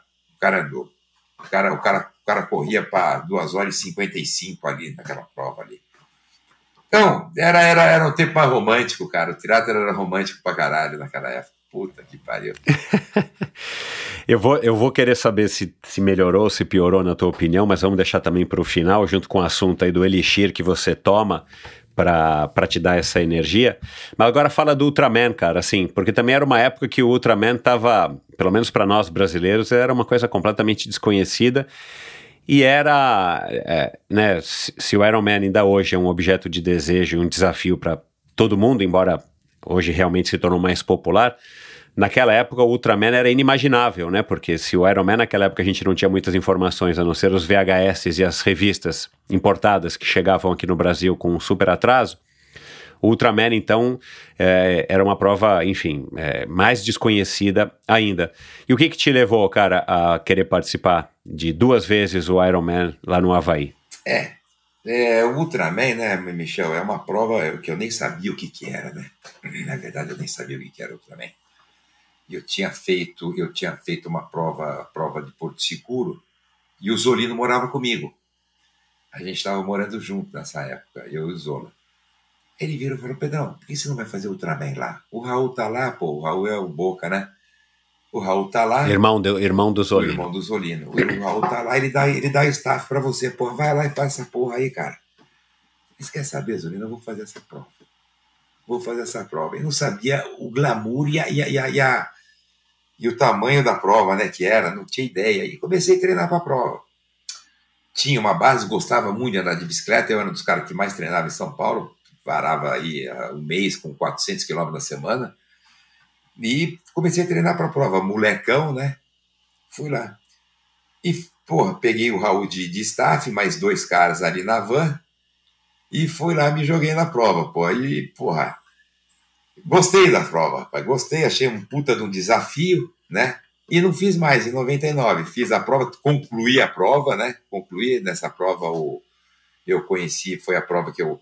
Aí eu conheci o, o, o qual era o do, do, Rio lá, esqueci agora, me falhou a memória. Como é que eu posso ter esquecido, esquecer o nome dele, porra? Quem? Um treinador? Não, um do Deca, do Deca, que faz Deca Ironman, porra. Ah, o Cordeiro. O Cordeiro. Aí conheci o Cordeiro, né? Porque o, o, não, o Cordeiro já estava no já Ironman tá, de 92, mas você não conheceu ele, né? Porque ele já corria naquela época. Não, não conhecia. É. Naquela época ele era, ele era muito top, né? Andava bem pra cacete. E o Cordeiro é uma sumidade, né? Foi bom você até né, lembrar do Cordeiro aqui, porque hoje, hoje em dia, né, que pelo amor de Deus, o Cordeiro hoje em dia é um cara que mora no meu coração, é meu irmão de sangue, pelo amor de Deus. Então, pô, eu conheci ele lá no, no, no Tramé no Havaí. E ele já tinha ido um ano antes, isso foi em 99, se eu não me engano, em 98. Ele tinha ido e tinha ficado em terceiro na prova e saiu no, no, no, no, Fantástico, se eu não me engano. O brasileiro fica em terceiro no Ultraman, na prova mais difícil do mundo e tal. E realmente é uma prova puta, maravilhosa, né? Você nada 10 mil, vendo os peixes no aquário, aí você pega a bicicleta. você sobe o vulcão, 150 quilômetros, você sobe um vulcão é, ma maravilhoso, né? Tá? 140 quilômetros de vento conta, difícil pra caramba o primeiro dia. O segundo dia você desce, desce 43 quilômetros, vai para vai até Ravi, né? Faz a volta em Hilo, vai, vai a Hilo, Ravi, para em Ravi, dorme e depois você corre a ultramaratona de Ravi até o aeroporto de Kona, que dá os 84 que, que, dão os 84 quilômetros. E aí você você você você corre a ultramaratona de Ravi, de Ravi até o aeroporto. Pô, foi uma experiência fantástica, rapaz. Eu me joguei na prova, nunca podia imaginar. E eu acho que foi ali o momento que eu vi que eu era atrás de longa distância. Porque eu nunca podia imaginar que eu fosse fazer uma prova daquela e tão bem como eu fiz a prova. Rapaz. Corria a, a, ultramaratona em 9 horas e 40. Quer dizer, para mim estava ótimo. Pedalei ali é, bem para chuchu, dei, fiz um, um, um, americano que já tinha feito 20 vezes Ultraman, desistir da prova porque ele viu eu passando o sinal vermelho lá que não tinha. E eu falei, pô, tô a 55 por hora aqui, não vou parar aqui. Na época, você, né? E tinha que parar, porque, pô, tava lá, a placa para, e, pô, e, e, e foi, ainda bem que o Raul conseguiu ali botar um pano quente em cima e não me desclassificaram da prova, cara. Porque o americano ficou tão bravo comigo, um americano local de lá, que falou: Pô, essa prova aqui não é para isso, rapaz, essa prova aqui é, é para é pra você se divertir, não tem competição, você não parou, não sei o que e tal. E aí acabou alegando que deu dor nas costas do cara pegou aquele vento contra de Ravi danado, que você fica com a bicicleta virada assim, e parou ali em Ravi, desceu da bicicleta, entrou na, lá no carro, e, e eu cheguei lá, tinha dois X, se tivesse o terceiro, eu estava fora da prova. E eu consegui fazer a prova aí, consegui terminar. Aí chega aqui em São Paulo, porra, todo mundo me cumprimentou, e fui realmente fui ovacionado pela comunidade aqui, rapaz. Ô Pedrão, essa prova você fez também gravando, não fez? Um, um, um com um gravadorzinho que se amarrava no guidão para fazer não, relatos? Não, não, não, essa não, essa não teve, não teve, não teve o relato, mas foi filmada, tem o filme. Mas eu, eu, eu fazia. Co conta essa história dos relatos que você corria, né? Não bastasse a bicicleta não ser aerodinâmica e tudo ser menos aerodinâmico, você ainda amarrava um, um gravadorzinho desses de jornalista com aquelas mini fitinhas cassete. Exato. Para você ficar relatando as suas experiências é, durante as provas. É, Como é que surgiu essa ideia e, e você ouvia de novo os relatos e tentava tirar alguma coisa para os seus próximos desafios? É, é, é isso aí, o que aconteceu? tudo começou. Eu, eu, eu, no começo, os dois, três primeiros Ironmans que eu fiz fora do Brasil, eu ia lá, fazia o Ironman, passava uma semana e voltava. Eu falava, porra, cara, eu tenho uma graninha, não sou casado, não tenho ninguém, que, que eu volto para o Brasil? Eu estou aqui na Nova Zelândia, eu estou aqui na Europa, então eu comecei a fazer bike trip. Então, porra, eu, eu, eu punha aquele, aquele, aquele é, é, bagageirozinho pequenininho atrás da bicicleta e tocava o pau, ficava um mês viajando para cima e para baixo. E uma forma de você é, ter companhia, porque você ficava muito tempo sozinho, era você falar no microfone, vira um vício. E você também é uma forma de eternizar aquele momento, ficar para sempre. E, e, e, relatar as coisas de, que, que acontecia e tal. E aí, pô, com, com, isso eu falei, puta, eu vou pôr aí numa prova. Aí eu comecei a pôr nas provas. Eu ia fazer as provas, punho o gravadorzinho e ia relatando, né? Mas você sabe que não pode isso, né? Você não pode. Não, não pode. No, no, no Ironman você não pode fazer isso. E aí, uma vez eu estava no Ironman lá em, em, em Floripa e o fiscal veio e me tomou o gravador, falou que eu não podia estar com o gravador ali falando na corrida, né? Uhum. E aí parei de fazer isso. Mas era legal, rapaz. E você ficava. Cadê as fitas? Você ouve elas de vez em quando? Tenho todas elas, tenho todas elas. Tenho as fitinhas, todas elas guardadas. Eu ouço. E era muito legal. Eu lembro que uma, uma das vezes, ah, teve várias histórias, né? Por exemplo, na Nova Zelândia era, era, era difícil, naquela década de 90 ali, porra. Você pegava bicicleta. Se bem que lá era um país que todo mundo gostava de bicicleta, sabia e tal, não sei o quê. Mas tinha, tinha, por exemplo, teve uma que eu, normalmente eu fazia 140, 150 quilômetros por dia de, de, de, de mochila e com, e com bagageiro atrás. E teve uma vez que, pô, eu olhei, né, 160 quilômetros e toquei. E, pô, 4 horas da tarde, 5 horas, e lá o inverno o anoitece mais rápido, sem uma luz, sem nada, rapaz, não tinha nada em cima da bicicleta. 6 horas da tarde, 7 e nada do hotel, 8 horas da tarde, da, da noite, e aquele breu, e não via nada do hotel, e com aquela puta chuva. Eu falei, Deus meu, cara, agora eu tô, tô lá na roça, num lugar que você não tem ideia. Aí eu dei, passou um carro, porque não passava carro de jeito nenhum, passou um carro do nada, dei sinal, a mulher parou, uma velhinha. Eu falei, escuta, eu tô procurando esse hotel aqui, com aquele inglês castelhano brasileiro e tal. A mulher olhou e tal, faz. Né? Olha, 25 quilômetros, tá, você vai chegar no hotel. Eu falei, pelo amor de Deus, obrigado, senhora. Mas tá aí o hotel, tá, então tá bom. Andei 25 quilômetros a 2 por hora, um breu danado, cheguei no hotel, cara. Esse dia foi legal, foi engraçado. Aquele país é fantástico, né, Pedrão? É fantástico. Aquele país é, é fantástico, né, cara? Têm, os caras têm tudo lá e você faz tudo.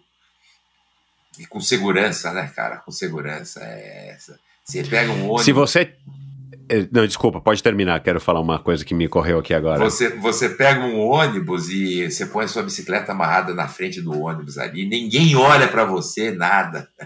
É muito legal. É, eles estão um pouquinho adiantados do que a gente aqui. Ô Pedrão, se naquela época você soubesse das corridas de aventura, hein, cara, você já ia ficar lá para fazer alguma prova por lá, né? E, eu, foi justamente na época que começou a corrida de aventura, né? É, eu não lembro, eu não sei que ano que começou, se eu soube, eu não me recordo aqui agora. Não, não, no Brasil, mas... que começou no Brasil, né, a corrida de aventura. Ah, não, é, né? começou em 98, é, 98. começou em 98, mas ela já veio importada, né, e foi criada na Nova Zelândia, se eu não me engano, e com certeza já estavam rolando várias provas de corrida de aventura em 95, 96, 97. Sim. sim. Quando finalmente elas aportaram aqui no, no Brasil. Aí agora vamos mudar um pouco de modalidade, cara, porque o legal da tua história. Você vê, né? Eu, eu, aí eu parei com o triatlon e fui para corrida de aventura. Você continuou no triatlon e foi para corrida de aventura. Depois você foi para Cape Epic, foi para Brasil Ride, mas continuou no triatlon, né? Isso que é legal da tua característica que você não parou de ser triatleta e nem mudou o seu estilo de vida. Você só foi incorporando e todo o resto eventualmente passou. O triatlon permaneceu, né? Permaneceu. Fala da corrida de aventura. Você falou da, de uma corrida de aventura. Então, uma dessas viagens que eu fiz para Nova Zelândia foi muito legal porque é, tinha uma corrida, uma vez eu fui lá, nós fomos fazer uma prova, e eu fui com o Zolino, em 2000, e foi quando a prova mudou de Auckland, foi para Taupo. E acabou a prova, e tem um lugar que chama Tongariro, é um vulcão, e é uma caminhada clássica que tem lá, são 22 quilômetros de caminhada, é maravilhoso o lugar, e você pode fazer até 40. E acabou a prova, nós fomos para esse lugar e fomos, e fomos, e fomos fazer essa caminhada. E, era, é, é um lugar que. É, é, Talpo é, é na beira de um lago, é um lago gigante. É um lago que eles dizem, né, que era um vulcão aquele lago. Então o lago ele se transformou, é uma, na verdade é uma cratera de um vulcão gigantesco, um dos maiores, o maior vulcão do mundo. Porque a Nova Zelândia ela é um vulcão, na verdade. Aquilo quando ele acaba o país. É só vulcão que tem lá. E, e Italpo, esse lago, eles dizem que quando teve essa erupção desse vulcão que formou esse lago, há talvez, sei lá, milhões de anos atrás, diz que teve relato de gente que viu da Europa o clarão do céu, diz que foi uma coisa assim absurda. Não sei se é verdade, né? E Talpo ela fica numa margem do lago e, Tonga, e Tongariro fica da outra margem do lago, coisa de 30 quilômetros, 25 quilômetros de uma ponta para outra.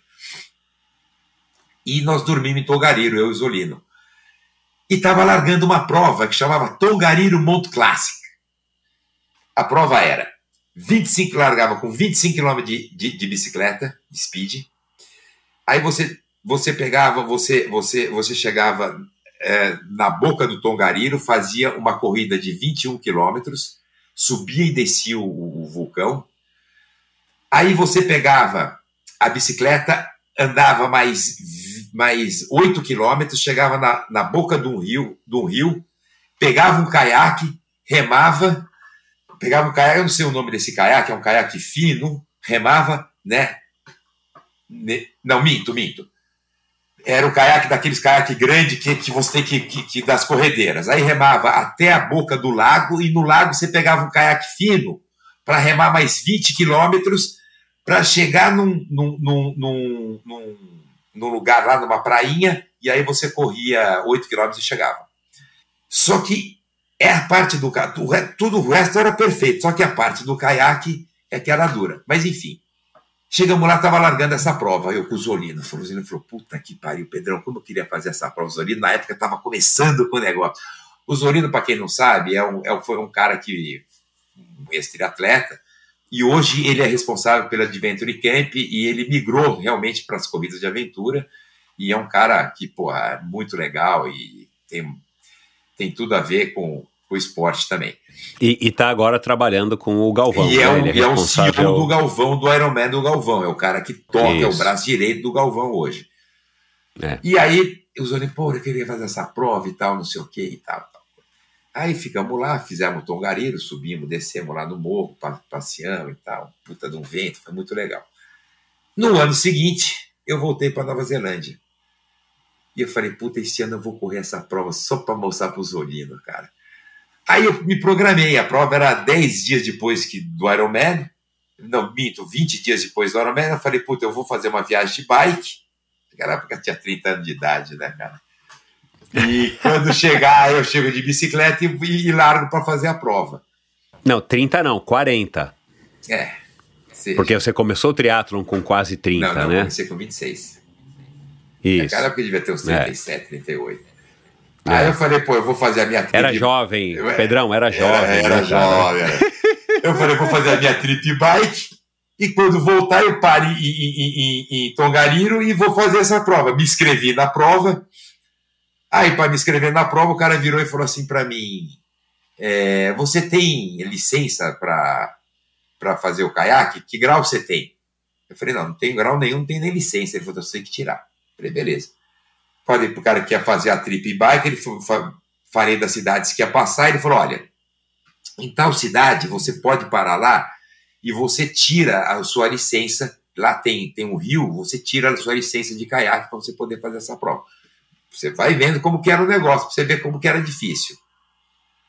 Aí fui lá e tal, tirei a licença, né?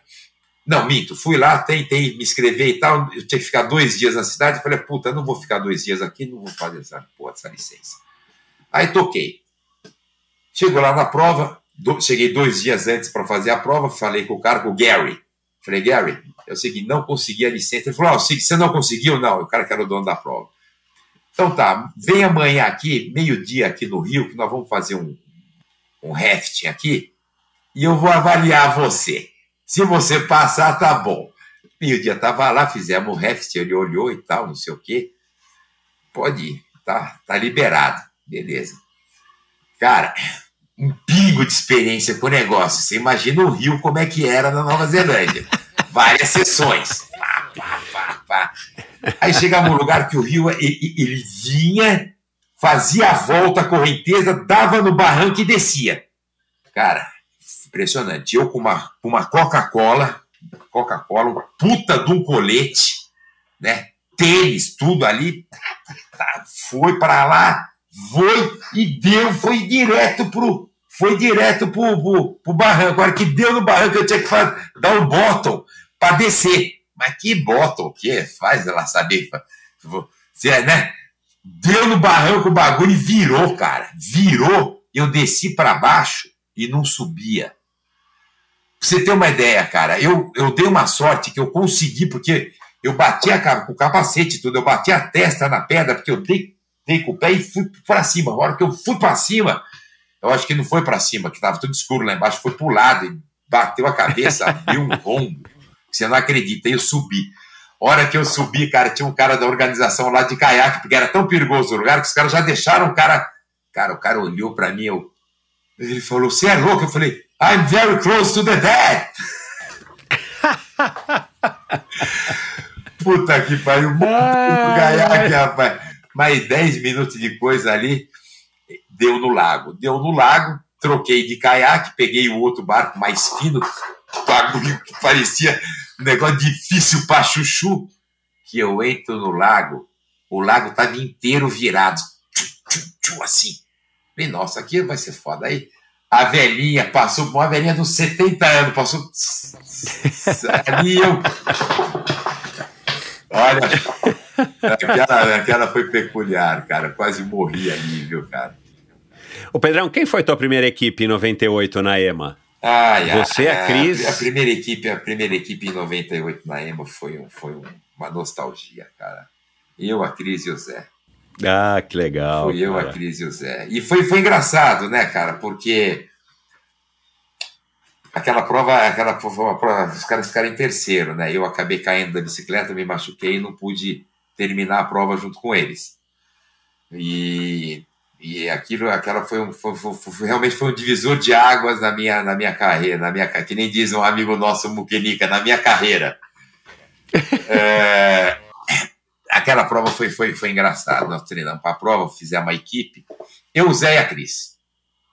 Cris Carvalho e o Zé Caputo.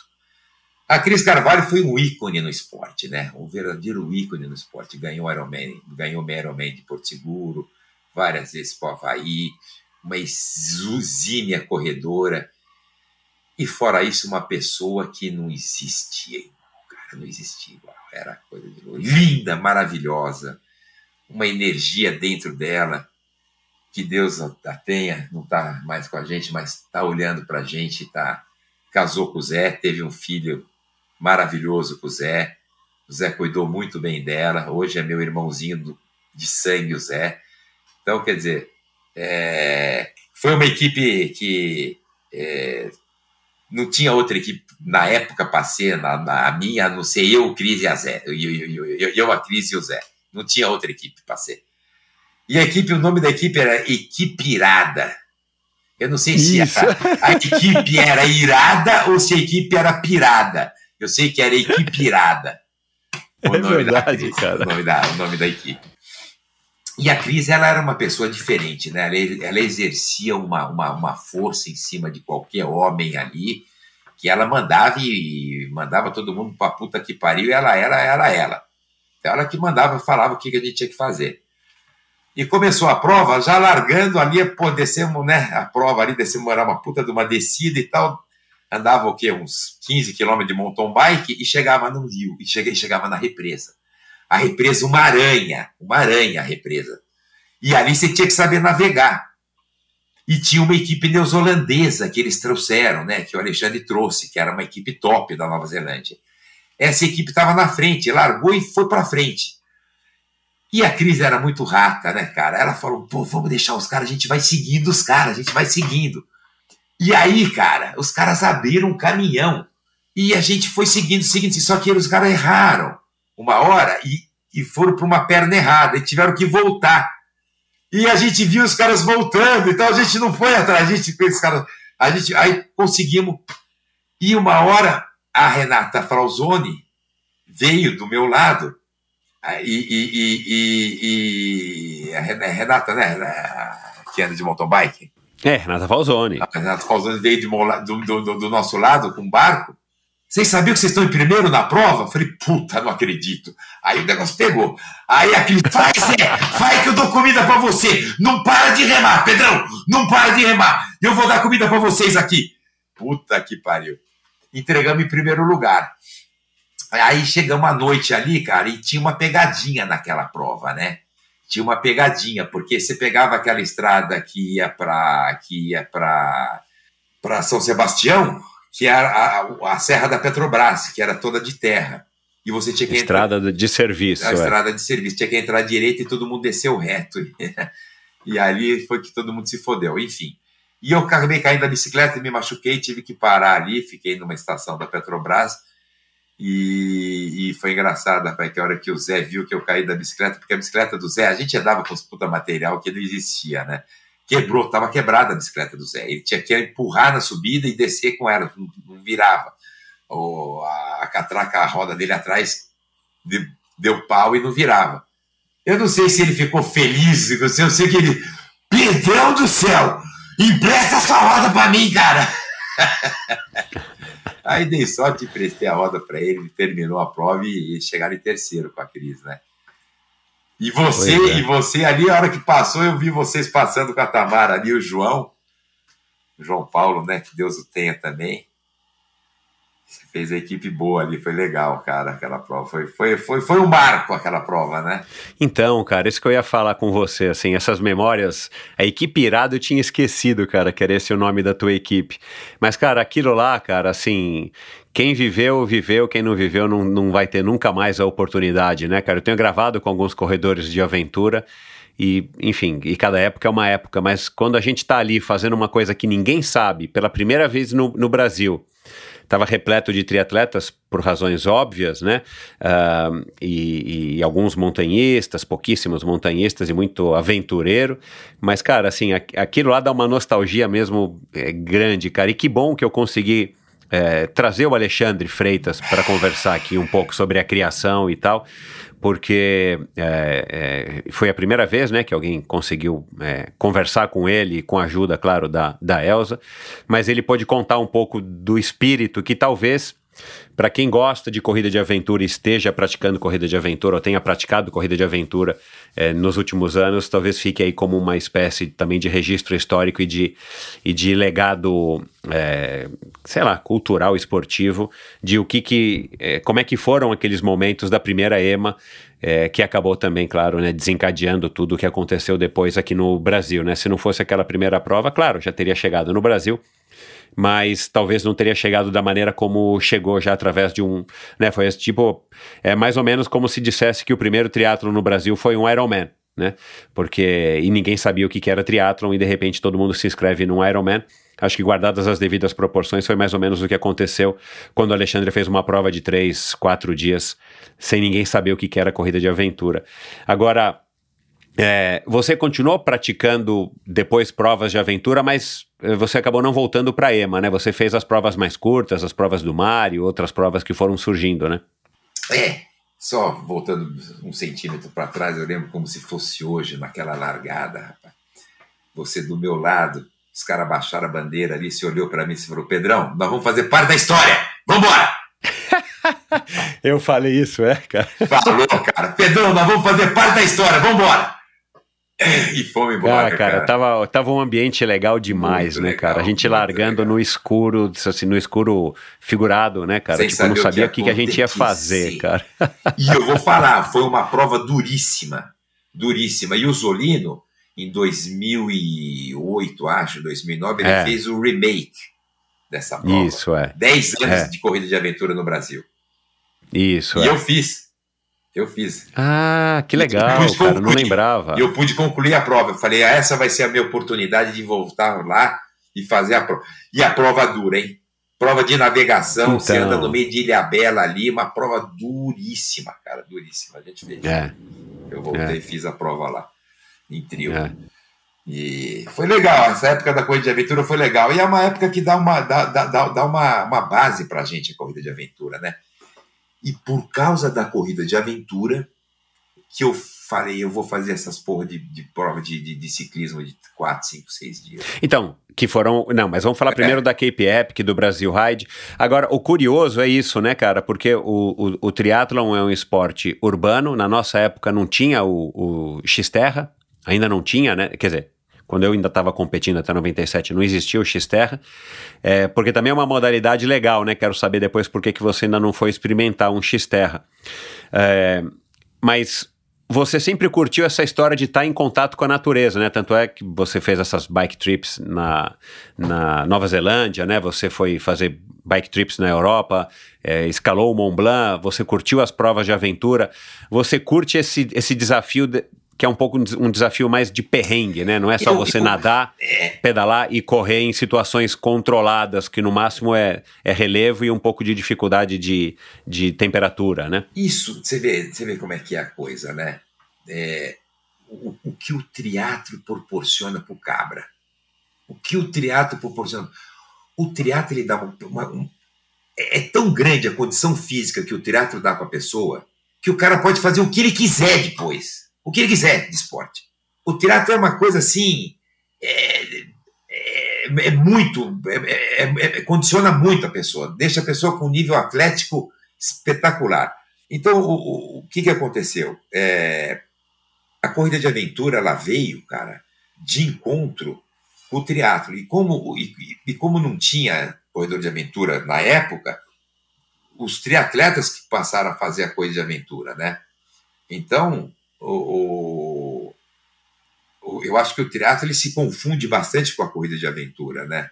Porque é uma coisa que, que, que você precisa de muito condicionamento, diferente um pouco, mas te, proporciona ir bem numa o triatleta vai muito bem na corrida de aventura. É que a corrida de aventura é uma logística muito grande, né? Você precisa de muita coisa e tal. E, e, e o teatro já é uma coisa mais fácil. Você é você, você com a tua mochila ali, tuas coisas e acabou. Você precisa de mais gente. Mas você curte esse, esses então, perrengues, esses, esses, desafios, e, né, cara? exato, até, desculpe, eu até me, me, perdi aqui o fio da meada. Curto esse, esse, esse desafio exatamente e não me autodenomino triatleta, apesar de ter vindo do triatlo. Porque o triatleta é uma coisa muito crua, é só aquilo ali, entendeu? Eu me denomino multiatleta. Eu gosto de outros outros esportes. Escalar montanha, desafio, entendeu? Falou que é um desafio, eu tô lá. Falou que é difícil, pô, vamos lá, Pedrão, vamos tentar fazer isso e tal, vamos varar esse, esse, esse mato, passar do lado de lá, fazer um rasgamato, vamos. Eu gosto de desafio. É isso que, é, que eu acho que é, que, é, que, é, que é o legal. E até onde eu eu puder aguentar, cara, eu tiver força aqui nessas pernas velhas aqui, meu, ó, eu vou estar tá tentando fazer desafio, cara. Fala um pouquinho do mountain bike, da Cape Epic, Brasil Ride, que, que também são desafios, né, cara? O mountain bike é um esporte Porra. que não, não tem a ver com o ciclismo, a não ser pelo movimento das pernas, né, cara? Mas tem essa questão, ainda mais nessas provas, de você enfrentar umas ladeiras, umas descidas de pedra, é, enfim, e pra gente que não somos mountain bikers de origem, cara, acaba sendo um desafio muito maior, né? E, e na minha opinião, super prazeroso, né? Justamente porque você sai daquela monotonia de um asfalto liso. É, o triatlo, o triatlo é um esporte gostoso, né? Te dá uma endorfina danada, né? Te, te proporciona duríssimos, tem que fazer pelo menos dois por dia, né?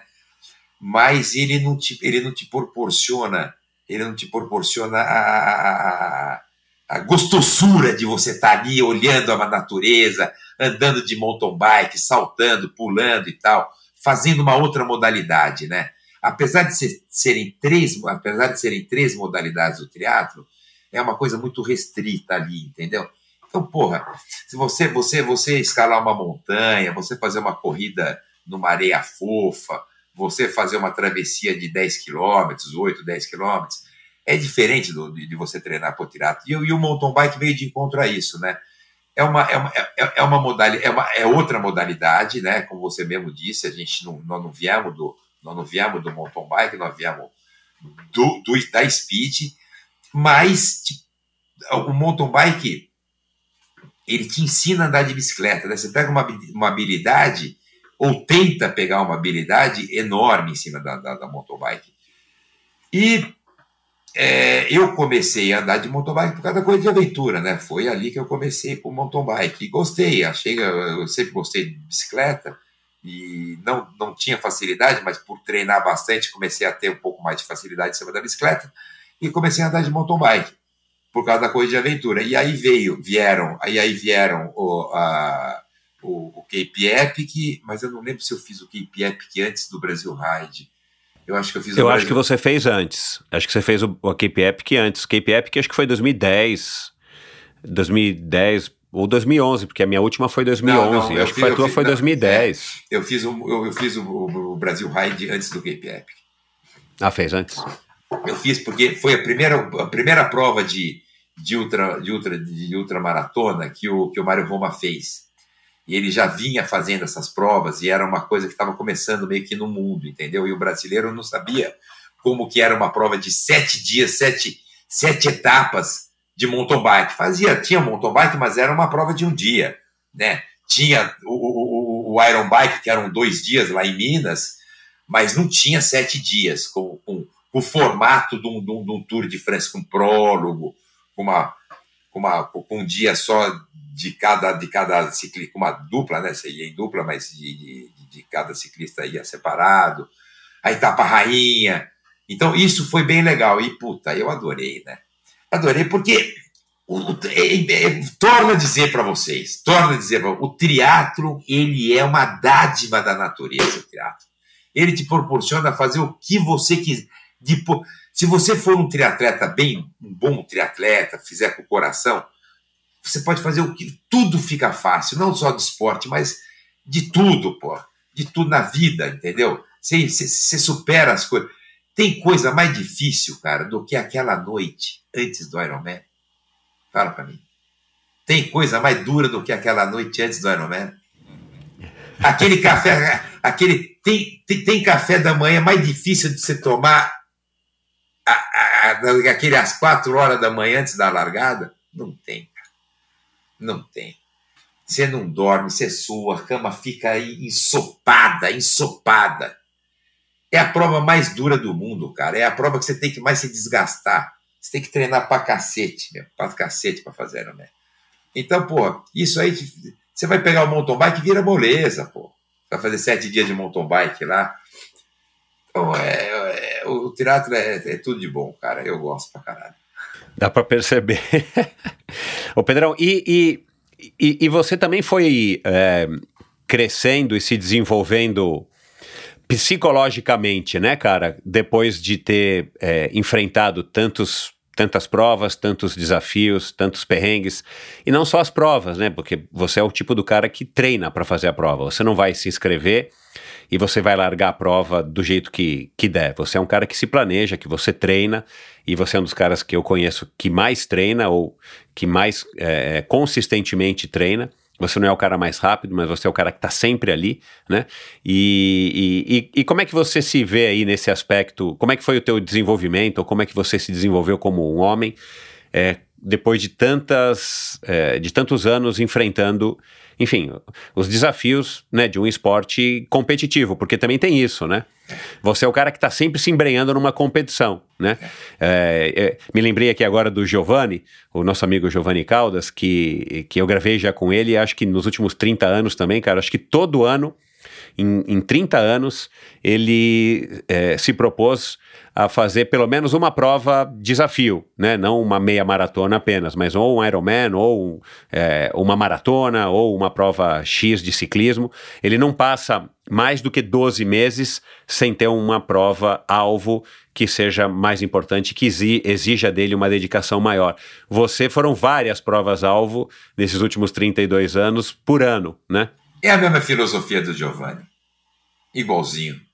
Não vou nem comentar exatamente o, o que o Giovanni o que o Giovanni falou é o que eu falo. Você tem que ter pelo menos um, um, um uma uma prova alvo para você ter uma uma força de vontade de levantar e tal.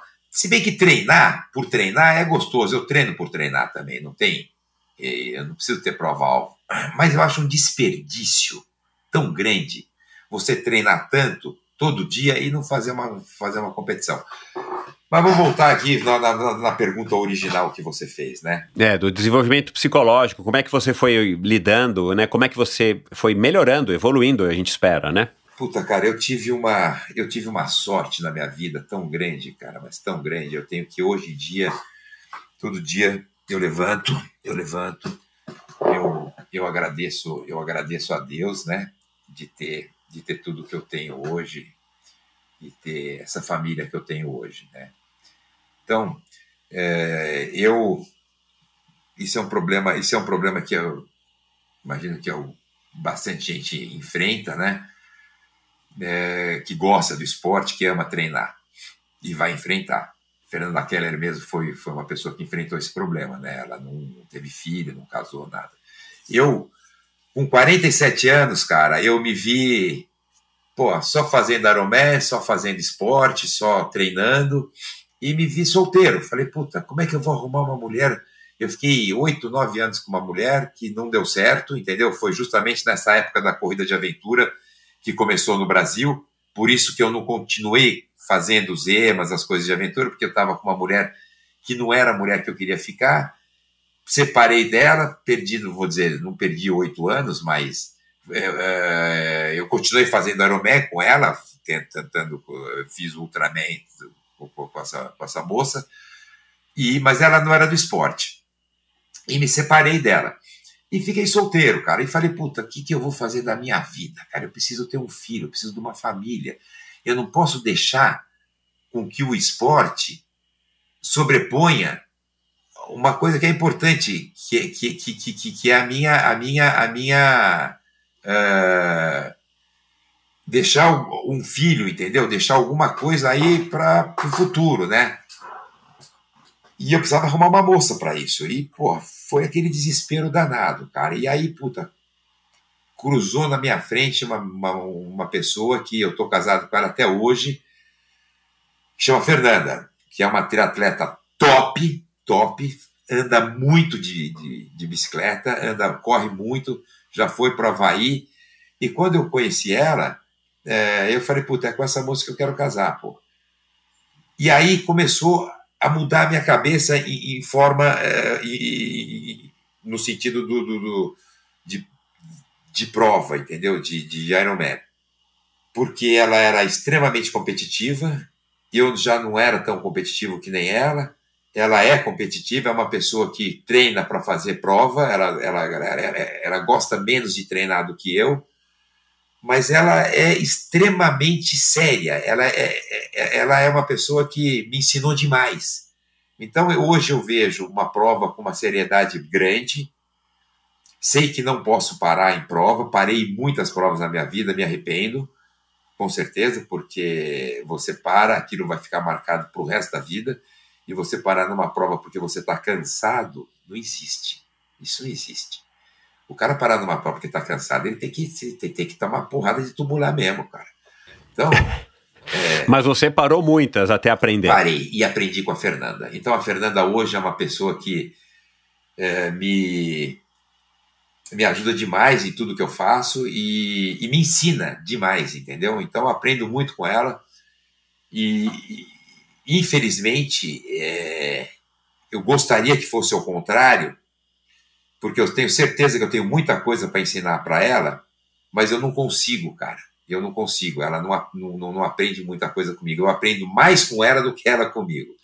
Né? Hoje mesmo, por exemplo, hoje mesmo, por exemplo, foi foi uma, uma, uma, uma luta para a gente treinar cedo lá e, e, e nós estamos treinando para o Ironman de, de Panama City em novembro e fomos treinar de manhã.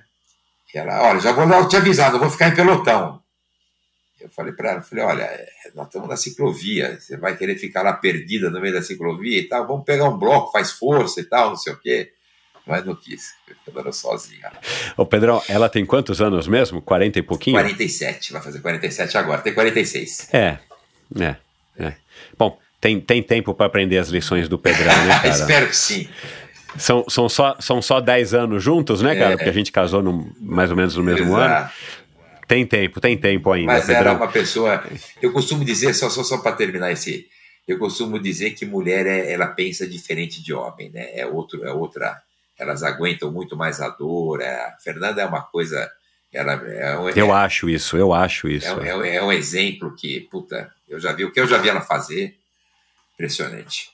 Ô Pedrão, por falar, já que você tocou no assunto da Fernanda, é, a, a, Pietra e o Matheus, é, vocês já, cê já é, conversaram, imaginam, né? Os dois triatletas, vocês vivem e respiram o triatlon e o esporte de uma maneira geral. A Pietra tem pedalado, né? É, você já levou ela umas três, quatro vezes. A essa altura que o episódio vai ao ar, já deve ter levado mais vezes ela para pedalar na ciclovia. E, e, e, o Matheus talvez siga aí esse mesmo caminho, né? São garotinhos, né? É. Então, são crianças, né? De 8 e, e 5 anos, né? 4 anos, né? O Matheus. É, mas vocês já conversaram sobre isso, assim, assim, é, o que, que vocês gostariam que, que esporte que vocês gostariam que eles praticassem e como é que vai ser essa, essa aceitação, né, de, de, de é, é, entender que eles vão fazer as escolhas deles, não importam, é, não, não, não se importando com o que você já fez na sua vida ou ela. É. É, a gente, pô, eu sou, você já tem uma filha bem mais velha, né? Eu sou pai novo agora, então a gente vai aprendendo e vai se moldando, né? no começo você acha que você pode pegar a carreta e virar ela para o lado que você quiser da estrada. né? Você é o dono da carreta, você vai fazer o que você quiser. Aí depois você começa a ver que a carreta ela tem, ela tem suas ideias e tal. Mas, cara, eu costumo dizer o seguinte, que o exemplo é tudo, né? Então o que eles veem você fazer é o que eles vão fazer. Só que hoje a carga horária de, de, de, de, escola é muito grande, né? Eles, eles, puta, hoje eles entram na escola às oito e saem às três da tarde. Né? Eu adoraria que a Pietra, a Pietra ela tem uma facilidade de correr impressionante. Outro dia ela correu 300 metros comigo para baixo de quatro. Obviamente chegou na minha frente nos 300 metros, mas ela tava, deu 3,53. É absurdo, né? Para oito anos de idade. O Matheus cinco anos, não tem novinho demais, mas anda de bicicleta já bastante e tal. E a Pietra também. Estou levando para andar de bicicleta, anda 20, 25 quilômetros comigo de bicicleta na ciclovia e tudo. Mas eu não, eu não, eu não aumento, eu, eu quero que eles estudem, que eles toquem os negócios aí da família para frente e que o esporte seja uma coisa que entre na vida deles para somar, né? Não que eles entrem de cabeça assim, queira Pode ser que seja um bom tenista, mas a gente, a gente não sabe, né? A gente tem que. Mas eu acredito que não. Mas, mas qual modalidade que você ou a Fernanda gostariam que eles praticassem?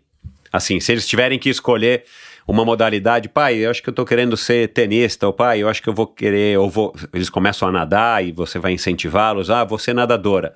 Não, não precisa ser profissional, mas que tente ser competitivo. Ah. Tem, você tem algum gosto pessoal? Seria o triatlon, seria o mountain não, bike, acho, seria o quê? Eu acho assim, que eu, eu acho que é óbvio, eu gostaria que eles, com certeza, eu gostaria que eles fossem um triatleta, que eles fossem bem no triatlo e tal. Mas como é, eu aprendi que tudo, eu, eu, eu, eu, eu adoraria que eles começassem pela natação. Gostaria que eles fossem, fossem para a água, entendeu? E, e tivesse uma base da natação e tal, porque é um esporte mais fácil, é um esporte que não é tão perigoso e, e é um esporte que dá uma base terrível para a pessoa e aprende a nadar. Nessa idade você aprende a nadar. É mais fácil, é mais fácil para praticar, você quer dizer, né? Não mais fácil porque exige menos. É, é, é, não, é, é, exatamente, é mais fácil para praticar. Você não tem a bicicleta, né? E é mais seguro, mais, claro, um ambiente controlado. É mais seguro. Mas o, o, eu gostaria que eles começassem pela natação, que eles fossem nadadores. Uhum. Mesmo porque é um ambiente que você. Porque o esporte, veja, é, eu, eu, eu, costumo dizer o seguinte: que se, eles, se eu conseguir engajar os, os, as crianças no esporte, eu estou com 70% do caminho andado. Porque atrás do esporte vem tudo. Vem boas amizades, vem determinação, vem horário, vem tudo. Então, quer dizer, isso aí já, já, é, já é. Não tem balada, não tem muita droga, não tem isso, não tem aquilo. Porque droga sempre vai ter, né? Uma, um uísque, uma bebida, uma isso, aquilo, eles vão, vão experimentar quando eles estiverem mais velhos. Isso aí não tem jeito. Espero que não. Eu quero dar exemplo para que não bebam, que não façam nada. É, então, eu acho que, que, que, que, o, que, o, que o esporte né, vem junto com, com, com qualidade de vida, sem dúvida nenhuma. Então, eu, eu, uhum. eu, eu, gostaria que eles fizessem o esporte para poder ter, ter tudo isso agregado na, na, na vida deles que eu acho que é uhum. importante uhum. para chuchu, né? Você ter determinação, uhum. você ter horário, você ter a boa alimentação, né? Você ter condicionamento físico. Mas tem tempo, né, rapaz? Não adianta. A gente, a gente, eu tô cada vez mais eu aprendo aí. Não adianta a gente querer uma, uma coisa para a gente que não que você não pode ter o controle. Tem que deixar o, o controle. Exato.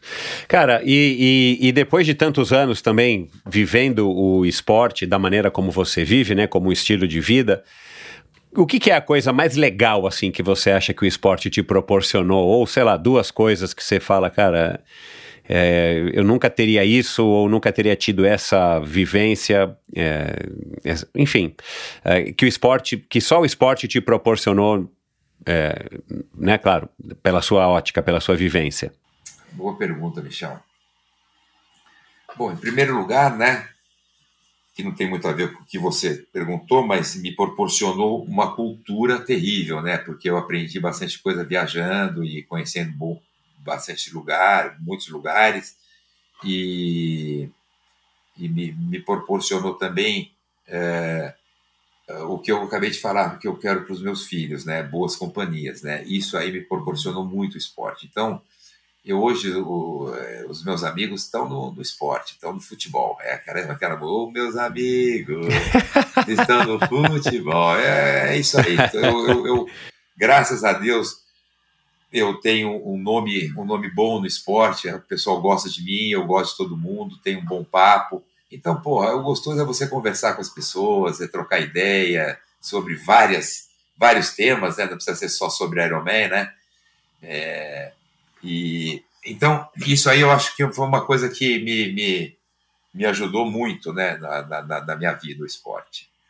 É... E quem são as pessoas que você e quem são as pessoas que, que você é, se inspira ou quem são as pessoas que são referência para você e provavelmente talvez foram mudando também ao longo dos anos, mas que são pessoas que você fala, pô, esse cara aqui ou essa mulher, eles são assim ou assado e isso eu acho que é legal. Uh, que pode ser do, no esporte ou fora do esporte, né? Pessoas que, que você conhece, referências pessoais ou até públicas. Bom, é...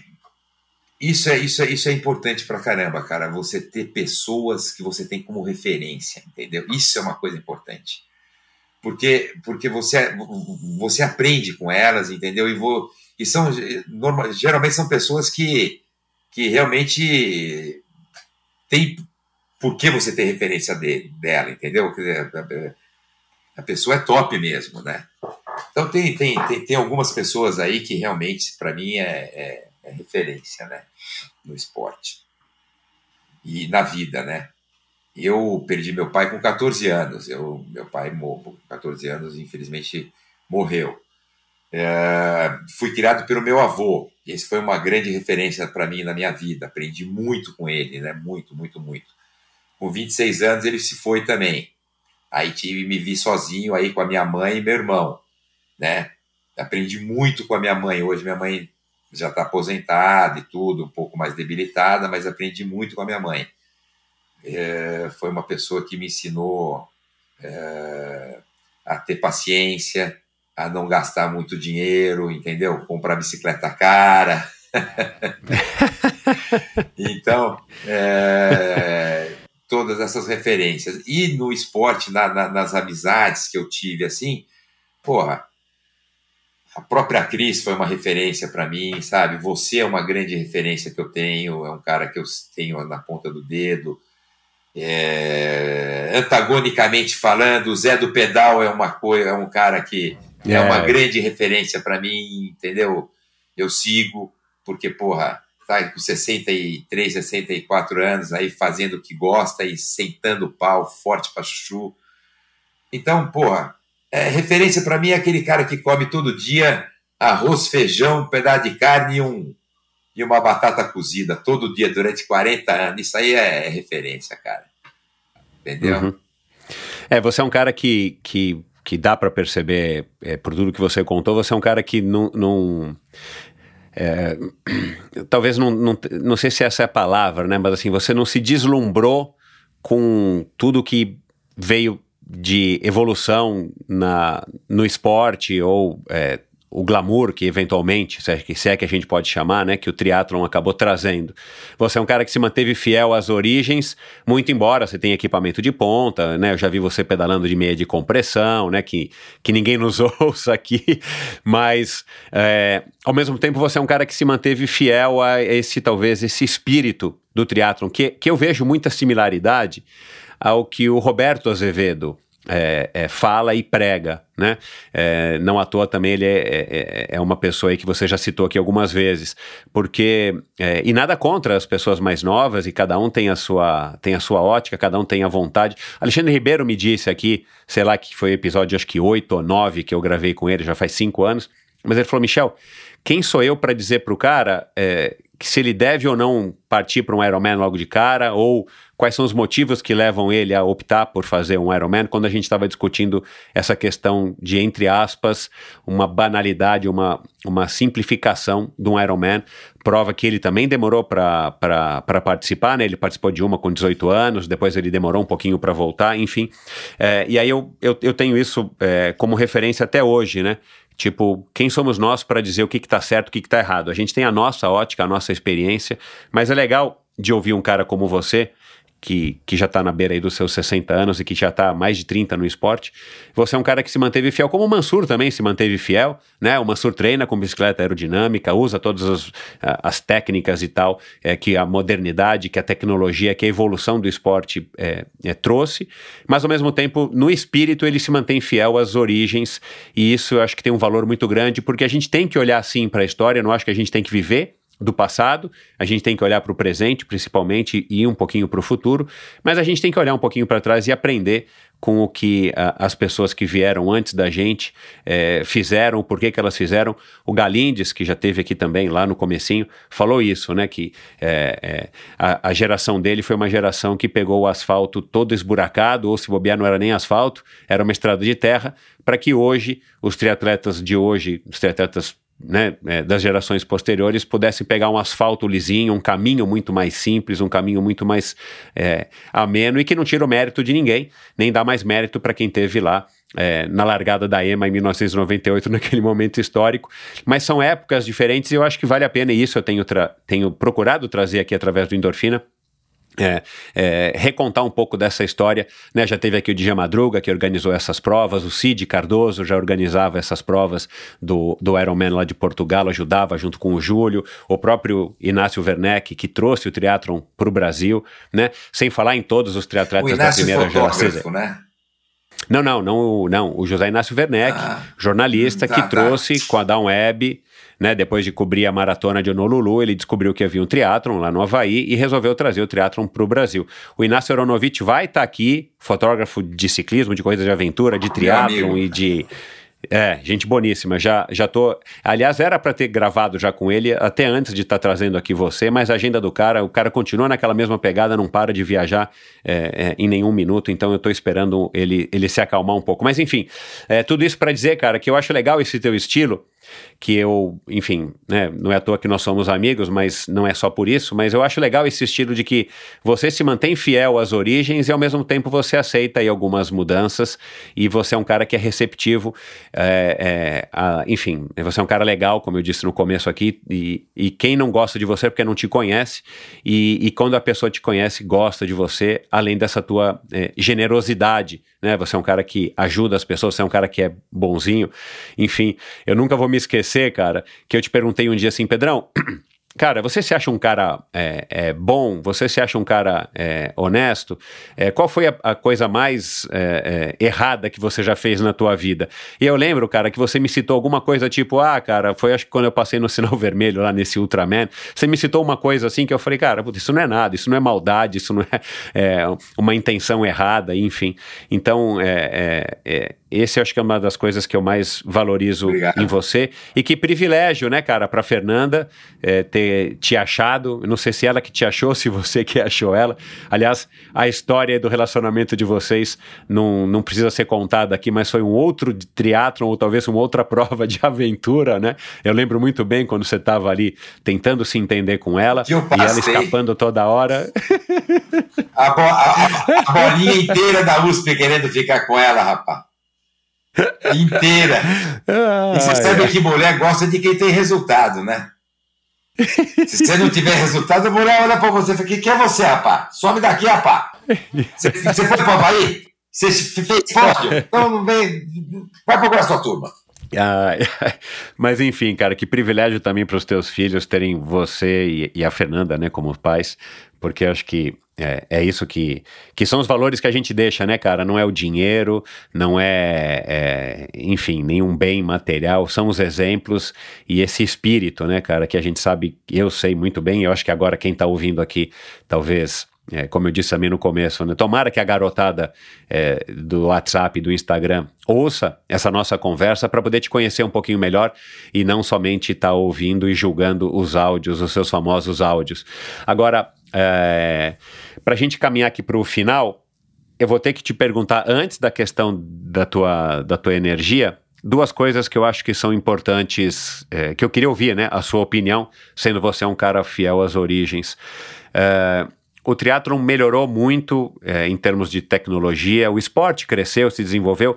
Eu discordo de algumas pessoas, é, inclusive é, de, outros, de outros amigos, que citam que o esporte ainda é muito novo. Né? É, eu, inclusive, ouvi isso outro dia do Bob Babbitt, que, que é a lenda do triatlon americano, Hall of Fame, participou acho que de 15 provas no Havaí, das, das primeiras, inclusive, acho que da segunda ou terceira ele já estava lá. É, o, o triatlo não é mais um esporte novo, né? Um esporte de 40 e poucos anos. Ah. Quando a gente tem 40 e poucos anos, ninguém se acha novo. Só quem tem 100 anos acha que 40 anos é novo, né? Então o triatlo eu acho que ele já está num nível de maturidade como é na vida de um ser humano. Acho que ele está na meia idade, né? 40 e poucos anos, é, evoluiu muito e talvez tenha muito mais para evoluir. Tomara né, que o esporte se perpetue por muitos e muitos anos crescendo do jeito que cresceu. É, mas eu queria que você, né, de alguma maneira simples, que você pudesse dizer, cara, assim, o que, que você acha que piorou é, e o que, que você acha que melhorou com esse crescimento das provas de Ironman, da fama do Ironman e não necessariamente do triatlon como uma modalidade, né? Porque o triatlo como modalidade é, há controvérsias, mas eu acho que o triatlo como modalidade não, não cresceu tanto né? Ele pode estar um pouco maior, né? Tem muito mais gente praticando triatlon, mas não como era na nossa época, né? Ou antigamente, que as pessoas ficavam recorrentemente participando de várias provas. Hoje tem muitos triatletas que participam de uma, talvez de duas, talvez de três provas num ano quiçá, é, e não como na nossa época que a gente participava de 10, 12, 15, biathlon, duathlon, a gente participava de tudo, inclusive de corrida de aventura, né? A gente não falou aqui de biathlons e de duathlons, mas a gente fez muito. Né? E hoje em dia dá a impressão que está muito mais segmentado, né? Ou o cara só faz duathlon, só faz biathlon, é, ou o cara só faz Ironman, e alguns poucos menos praticam somente as provas mais curtas, é, até porque também não existe mais tantas no calendário, né? Enfim, é, tudo isso para fazer de novo aqui a pergunta, assim, eu queria que você dissesse o que, que você acha, na tua opinião, que o triatlon ganhou e o que, que você acha, na tua opinião, com a sua experiência, que o triatlon perdeu desde o comecinho ali do, do Nike Portugal, das primeiras provas que você fez em Santos, até hoje, que você está indo agora, sei lá, para o teu vigésimo Ironman na Flórida em novembro? Bom, vigésimo não, acho que uns quadragésimo lá da Flórida vai ser. Caraca, é, é muita prova mesmo. Acho que chegou, bom, pelo menos acho que uns 40, eu preciso fazer as contas, cara, mas mais de 35 já largou. Bom, é, cara, o que o teatro de, de, de bom, entendeu, hoje, é, trouxe, assim, que é um esporte urbano, é um esporte urbano, é um esporte que proporciona a pessoa a fazer o, é, o, o desafio, por ser um desafio, entendeu?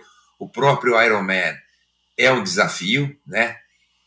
Só que o que acontece? Eles fazem, o que eu acho que é errado, o teatro tem que parecer, tem que parecer, não, ele é difícil. Ele não é uma coisa fácil. O Iron Man não é, quando eu falo teatro, é Iron Man. O, o Iron Man não é uma coisa fácil, é difícil pra caramba. E eles estão, cada vez mais, isso que eu acho errado, cada vez mais, eles tentam fazer parecer uma coisa fácil. Por quê? Então você veja, você vai fazer o Iron Man, você vai fazer o Iron Man? Que Iron Man você vai fazer? Mano, eu vou fazer o Iron Man. Você vai fazer o full ou, ou, ou, meu amigo?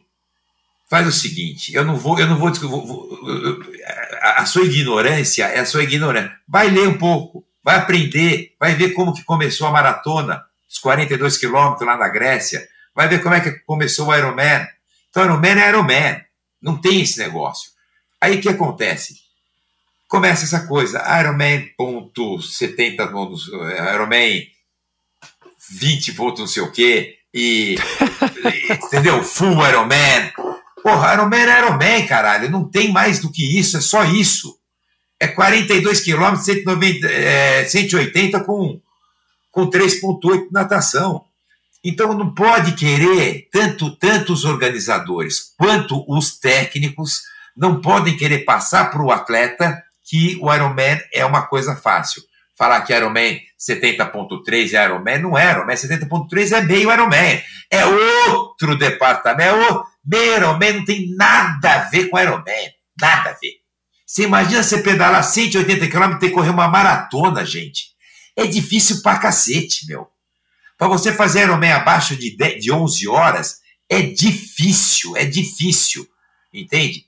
Então, é, não tem nada a ver. E o técnico, esse, ah, não sei, mas tem muito técnico aí que fala, pô, você não precisa fazer os 180 quilômetros para fazer Ironman, para treinar, para fazer Ironman. Faz 140, 120, 130. Não dá. Depois que você. O, o, o, a brincadeira começa depois de 150. Com 150 quilômetros, no Ironman, você está no meio da prova. É onde você tem que mandar volantão, baixar a marcha e mostrar para que você veio, Titi. Ali você tem que deitar no clipe, pá, tá, tá, tá, tá, tá, e começar a passar todo mundo que te passou no começo da prova, rapá. É depois dos 150. E sair para correr em ordem. Você tem que sair para correr em ordem. É difícil, é muito difícil, entendeu? Então não venham falar para mim que Ironman é fácil, porque não é. Técnico de triatlo falar que Ironman é fácil para poder ter atleta, e organização falar que Ironman é fácil, que falar que Ironman é meio Ironman, então, para poder o cara ter o nome de, de Ironman, isso aí eu acho errado. Isso, porque o cara que faz o, o Ironman inteiro, né, que é o Ironman, ele não, não, o outro que fez o meio Ironman também. É, inclusive Inclusive, a gente vê né, no próprio logotipo, isso é uma questão de marketing e eu achei a sacada dos gringos muito boa, mas eu acho que é, é, é, um pouco de propaganda enganosa, né? Mexe muito com essa história de, da vaidade do ser humano. Mas o logotipo do meio Ironman, do, vai, do Ironman 70.3, né, que vai acontecer agora em São Paulo, é o Ironman bem grande, e aí tem o 70.3 em algum dos lados ali pequeno né? É, enfim, eu entendo os motivos e a coisa precisa dar lucro, né? Eles não dependem do atleta profissional, o atleta profissional não dá o, o retorno que eles precisam e é um esporte de participação, né? É, enfim. É, e o que, que o triatlon é, trouxe, é, o que, que essa evolução trouxe de bom, na tua opinião? O que, que, o, o que, que, que você aproveita, que você acha legal, o que, que você curte? Do triatlon? É, da evolução, né? Do triatlon ter, do Ironman ter crescido, do Brasil. Vamos falar do Brasil, né? Mas, cara. cara né, o que eu acho o mais que, legal o que, que você daí, acha legal? Cara, o que eu acho mais legal disso daí são duas coisas. Primeiro, você te proporciona você a, a conhecer muita gente e você pode, para quem está interessado, que tem muita gente que não está interessado, tem muito moleque que nem quer saber, eu, quando eu via um cara mais velho, eu grudava e ficava olhando direto, olhando e queria saber tudo, entendeu? Que proporciona, cara, você conhecer muita gente e você poder ensinar muita gente, passar pro cara muita, muita coisa do que você aprendeu, da filosofia de treino, do que, que é o treino, de como tem que treinar. Então, às vezes, você está andando de bicicleta, vem um moleque do seu lado e começa a conversar, começa a conversar com ele e tal começa a contar as coisas que eu já fiz, o cara começa. Muitos nem estão nem aí, mas alguns. Outro dia o moleque ficou o dia inteiro, o treino inteiro comigo. Pô, pediu meu telefone e tudo. Agradeceu de pé junto, entendeu? Qual rodovia que é melhor para treinar, onde que eu treino, como que é, o que, que tem que fazer. Isso aí eu fico, fico feliz, porra, de poder ensinar, sabe? De poder passar o que eu, o que eu sei para os outros. Isso eu fico feliz. Mas de terminar, Michel, eu queria falar para vocês, queria falar para você, né? que, pô, é aquele que você falou no começo, né? Eu sou triatleta de, nas, de nascença, né? Gosto do, do triatlo, gosto do Ironman e tal, mas não me autodenomino triatleta. Me autodenomino multiatleta. E por me autodenominar multiatleta, eu acabei de me inscrever para uma, uma prova Boa. Que eu, que, que eu chamo essa prova como o, o Everest do ciclismo até mais que o Everest, porque o Everest muito, vai mais de 3 mil pessoas sobem por ano. Essa prova é uma prova que ela foi feita para o cara não terminar. E eu estou indo lá, me inscrevi ontem na prova e eu estou indo lá para ser o quarto brasileiro a terminar essa prova, se Deus quiser. Me sinto nas condições capaz, me sinto com experiência, já fiz, fiz todo o degrau, step by step, até chegar lá, e agora nós vamos fazer o Race Across America Full. 4.800 quilômetros em 13 dias, com 60 anos de idade. 60 anos de idade. Tá aqui, ó. 60 anos de idade. nós vamos fazer o full. Vamos sentar na bicicleta e vamos parar só na chegada. Não vamos desistir. Estou inscrito para a prova ano que vem, junho de 2023. Race Across América, 4.800 quilômetros. Tamo lá, Michel, que eu sei que isso daí você gosta pra cacete também. Ô, Pedrão, vamos, vamos, vamos, só falar aqui mais um pouquinho. Eu tinha, eu, eu tinha anotado e acabei esquecendo, cara, de voltar nessa, nessa questão do. do Porque eu fiz uma de 800 quilômetros nos Estados Unidos, veio a pandemia, não pude fazer. Depois, eu, com essa de 800, eu me classifiquei já para fazer o Race Across América, mas não contente, eu falei, eu vou fazer uma prova que é dentro do, do Race Across América, que é 1.500 quilômetros até Durango. Sai de Oceanside e vai até Durango. E eu concluí essa prova faz dois meses agora. Prova espetacular. Três dias e três noites sem praticamente descer da bicicleta, sem dormir, sem dormir, parando um pouco. E, e, e, e porra, 1.500 quilômetros em três dias e 13 horas de pedal. Realmente foi uma coisa que eu fiz, um feito. 43 participantes, 11 pararam, eu fui o terceiro cara da minha categoria, detalhe, de 50 a 59. Eu sou o último ano da categoria. Se fosse de 60, é. eu seria, Ingrato, eu seria é. o primeiro esse ano. Então é. fiz a prova de bate 50 graus e gostei da prova e agora eu estou indo para realmente cravar minha marca lá e ser o quarto brasileiro a terminar essa prova, se Deus quiser. Ô, Pode me acompanhar aí no Instagram, no Instagram, Morgante Pedro. Vocês vão ver muita coisa aí sobre os treinamentos para fazer essa prova. Pedrão, quando a gente terminou lá, eu estava junto com você, é, você, você ficou na dúvida, né? É, você terminou, claro, cansado, mas ao mesmo tempo terminou inteiro, né? A gente até andou lá no, no, na hora do almoço, a gente foi é, almoçar, você deu seus passos e lá e tal. Você tava ok, as pernas um pouco doloridas, mas você aguentou super bem, né, cara? Eu tive que te falar isso lá, porque, cara, você não dormiu dormiu, acho que eu acredito que menos de uma hora ou uma hora e pouquinho nesses três dias e, e pouco. É, você não teve muitos dos problemas que derrubam muita gente, principalmente exatamente nesse trecho, que são os primeiros dias da prova, que são deserto e você começa a enfrentar trechos de subida. Né? A prova ainda tem bastante subida depois que, que para quem continua, né, na, na prova. Mas eu acho que realmente, como um teste, você foi super bem. Né? É, mas ali naquele momento você estava exitoso, tanto é que a gente nem, né? Você falou não, cara, agora eu não consigo é, falar. É, o que que mudou?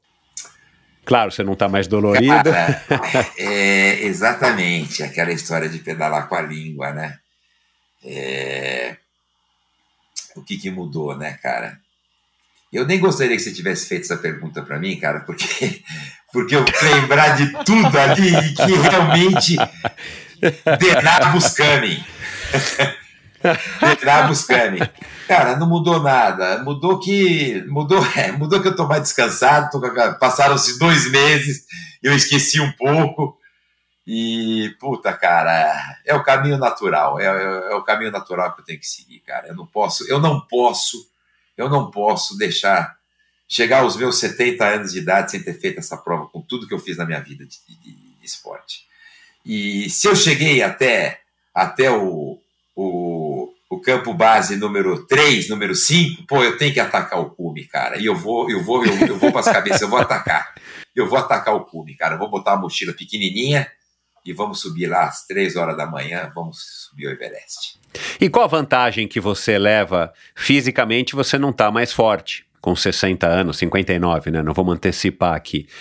É, qual é a vantagem que você carrega uh, com você para querer enfrentar uma prova dessa? Até a coragem, a ousadia de querer enfrentar uma prova dessa aos 60 anos, né? Eu, eu, recebi aqui, você não deve ter ouvido ainda, a Emília Bulgarin, uma carioca que começou a pedalar faz 4, 5 ou 8 anos, alguma coisa assim, é, depois de perder peso e mudar de vida radicalmente, ela também está procurando se inscrever, está procurando apoio para participar da prova. Ela é bem mais nova, né? E ela tem como mentora a Daniela Genovese, que é a única mulher que terminou, única brasileira, né? Mulher brasileira que terminou a prova. E das duas vezes que ela terminou, e ela largou as duas vezes e ela venceu as duas vezes com um intervalo de 10 anos entre a primeira e a segunda.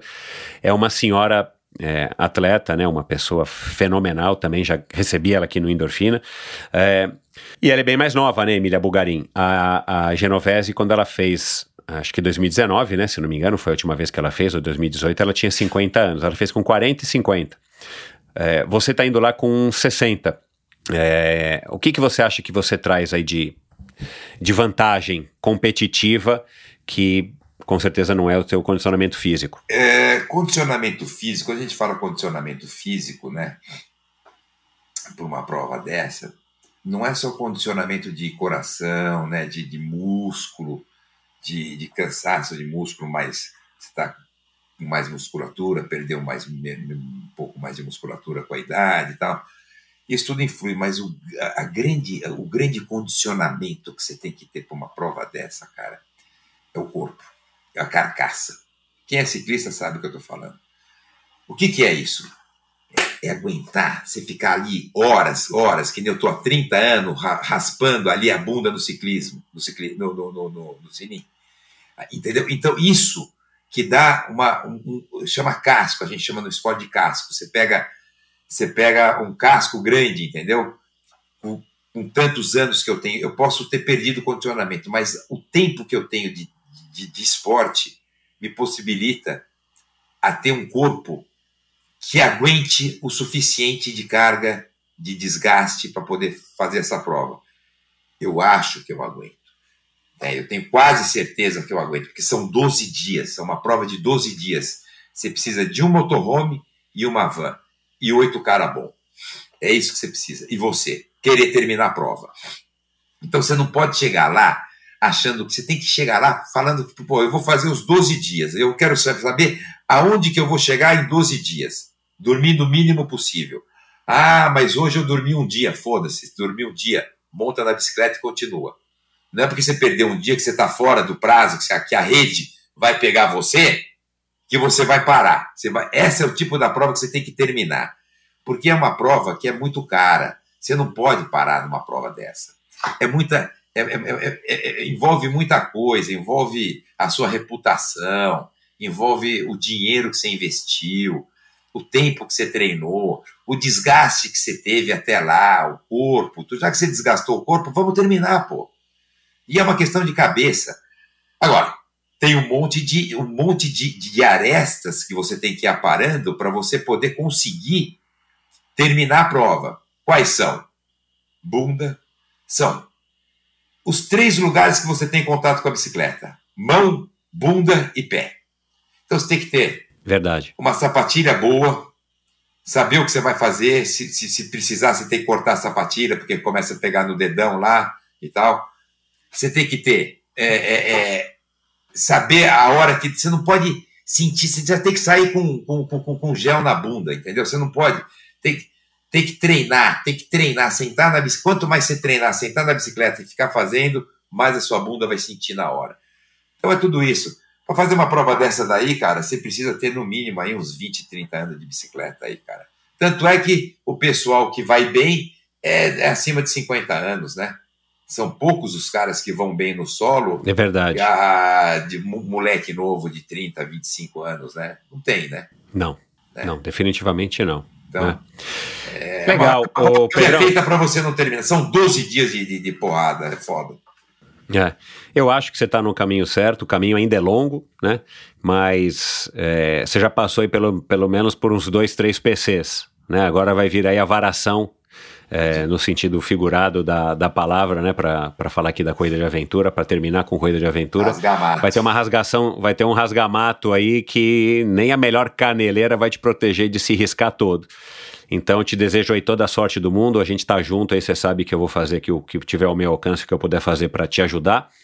É, e para terminar, que agora está todo mundo esperando esse momento. Tudo que a gente falou aqui agora foi para culminar com esse momento. Da onde é que vem essa energia, essa motivação. Qual é o, o, o, o, o segredo do famoso Pedrão Morgante? Bom, é aquela história. Quem corre 10, corre 12.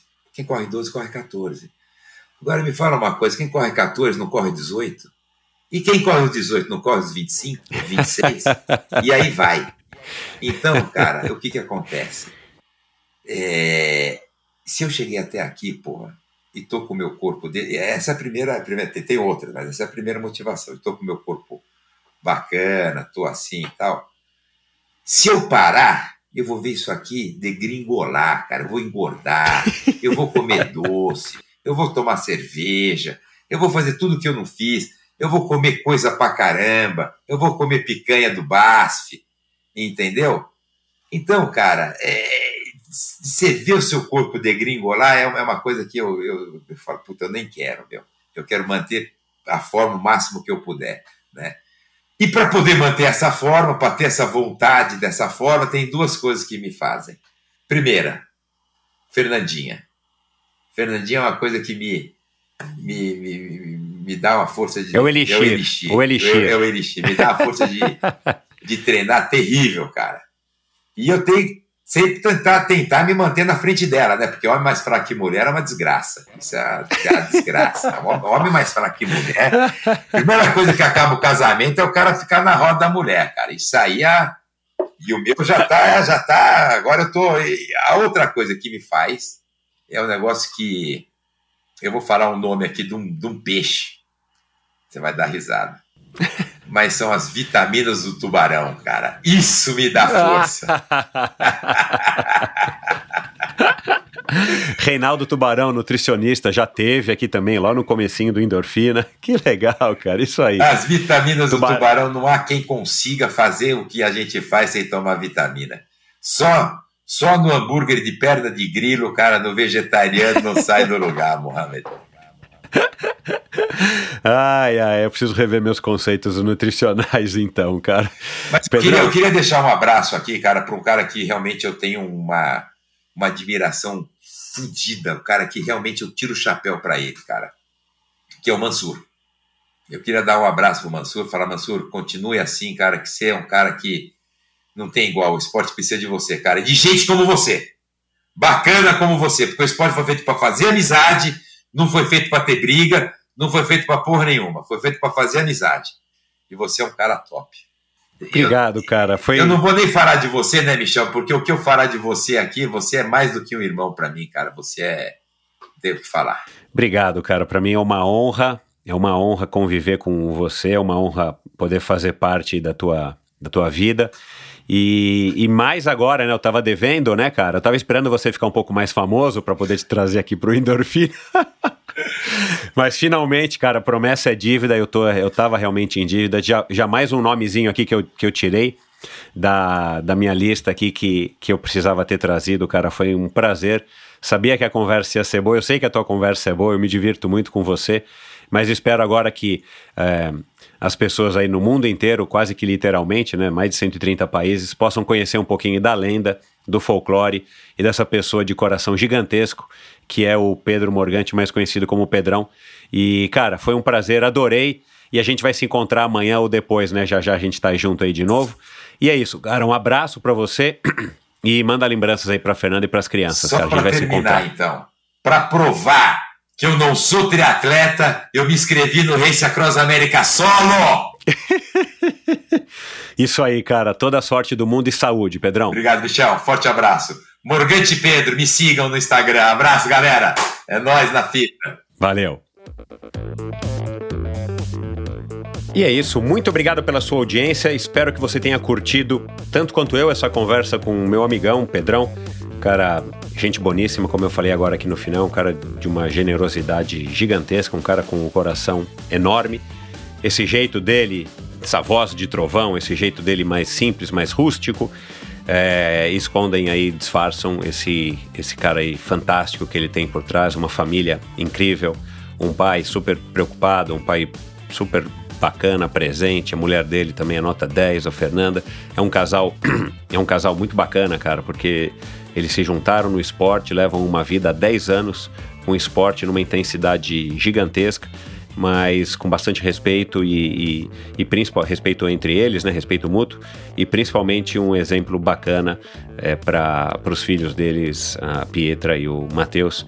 E, e, a gente falou aqui de diversas pessoas, como a gente não podia deixar de deixar, vou lembrar aqui de algumas que já passaram pelo Endorfina: o Ricardinho Arap, Roberto Azevedo, Sérgio Cordeiro, Alexandre Ribeiro, Dija Madruga, Cid Lopes Cardola, eh, Cardoso, Renata Falzoni, Alexandre Freitas, o Mário Roma, da, da Brasil Ride, João Paulo Diniz, que infelizmente nos deixou faz algumas semanas. O Giovanni Caldas, figuraça, já passou por aqui também, um, um cara com uma história bacanérrima. Vai lá e ouça o episódio com o Giovanni, que com certeza você vai se inspirar e vai aprender muito com um cara aí também que tem um estilo de vida muito parecido com esse. Um estilo de vida, não, um, um espírito como esse espírito do Pedrão, né? E o Pedrão aqui acabou de confirmar isso.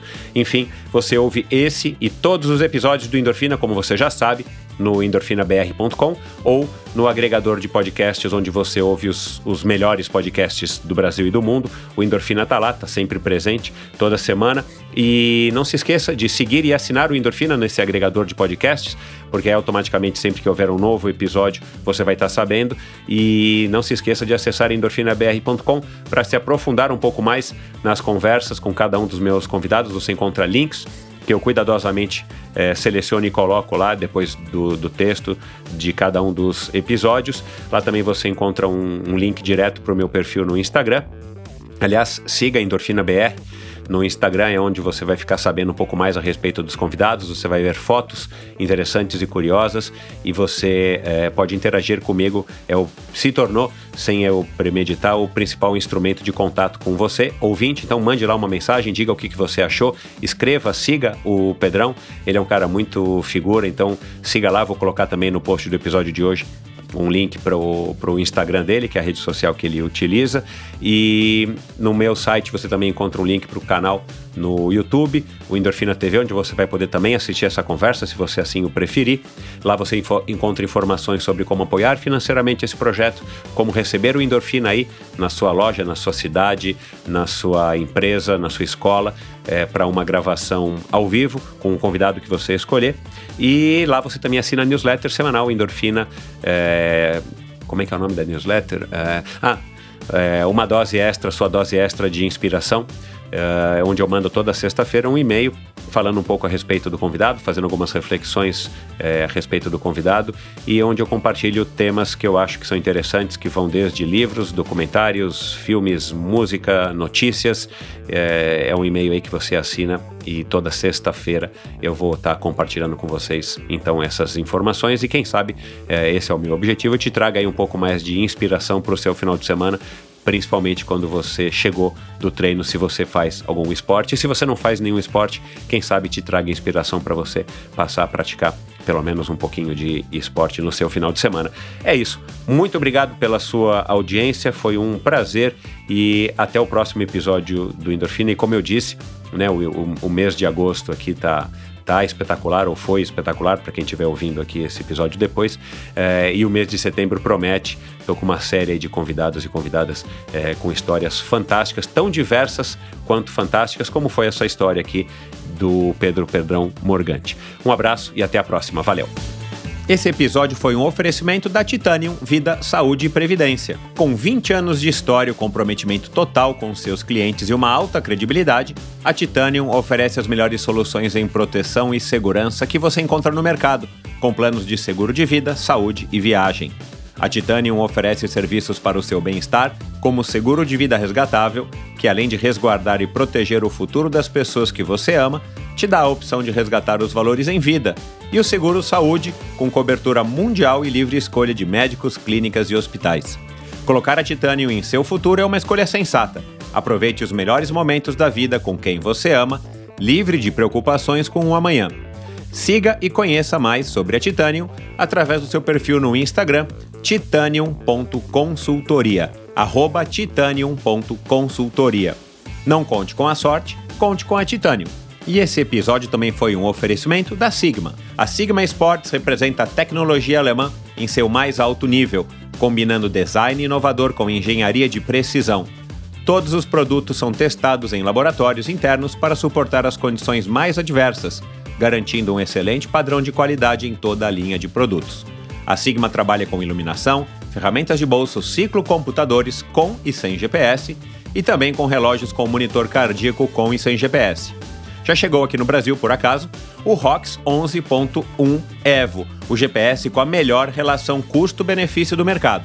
Um produto com alta qualidade e confiabilidade que se destaca pela configuração descomplicada, e isso eu posso garantir, que eu já venho usando aí há um ano, rápida e simples através do app Sigma Ride. Além do display colorido, que é super legal, é personalizável em até oito cores, Possui opções para navegação com mapas que podem ser baixados diretamente no aparelho em arquivos de extensão GPX, treinamentos estruturados que também podem ser baixados no formato FIT, possui conexão com sensores externos, com conexão Bluetooth e ANT+, como cadência, frequência cardíaca, potência, DI2 e até para bikes elétricas. Quer mais? Ele ainda pesa apenas 56 gramas, se você é um desses maníacos por peso.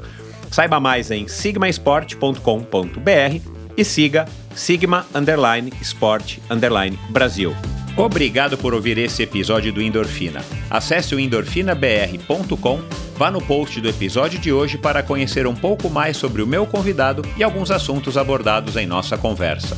Lá você ainda encontra todos os episódios do Endorfina.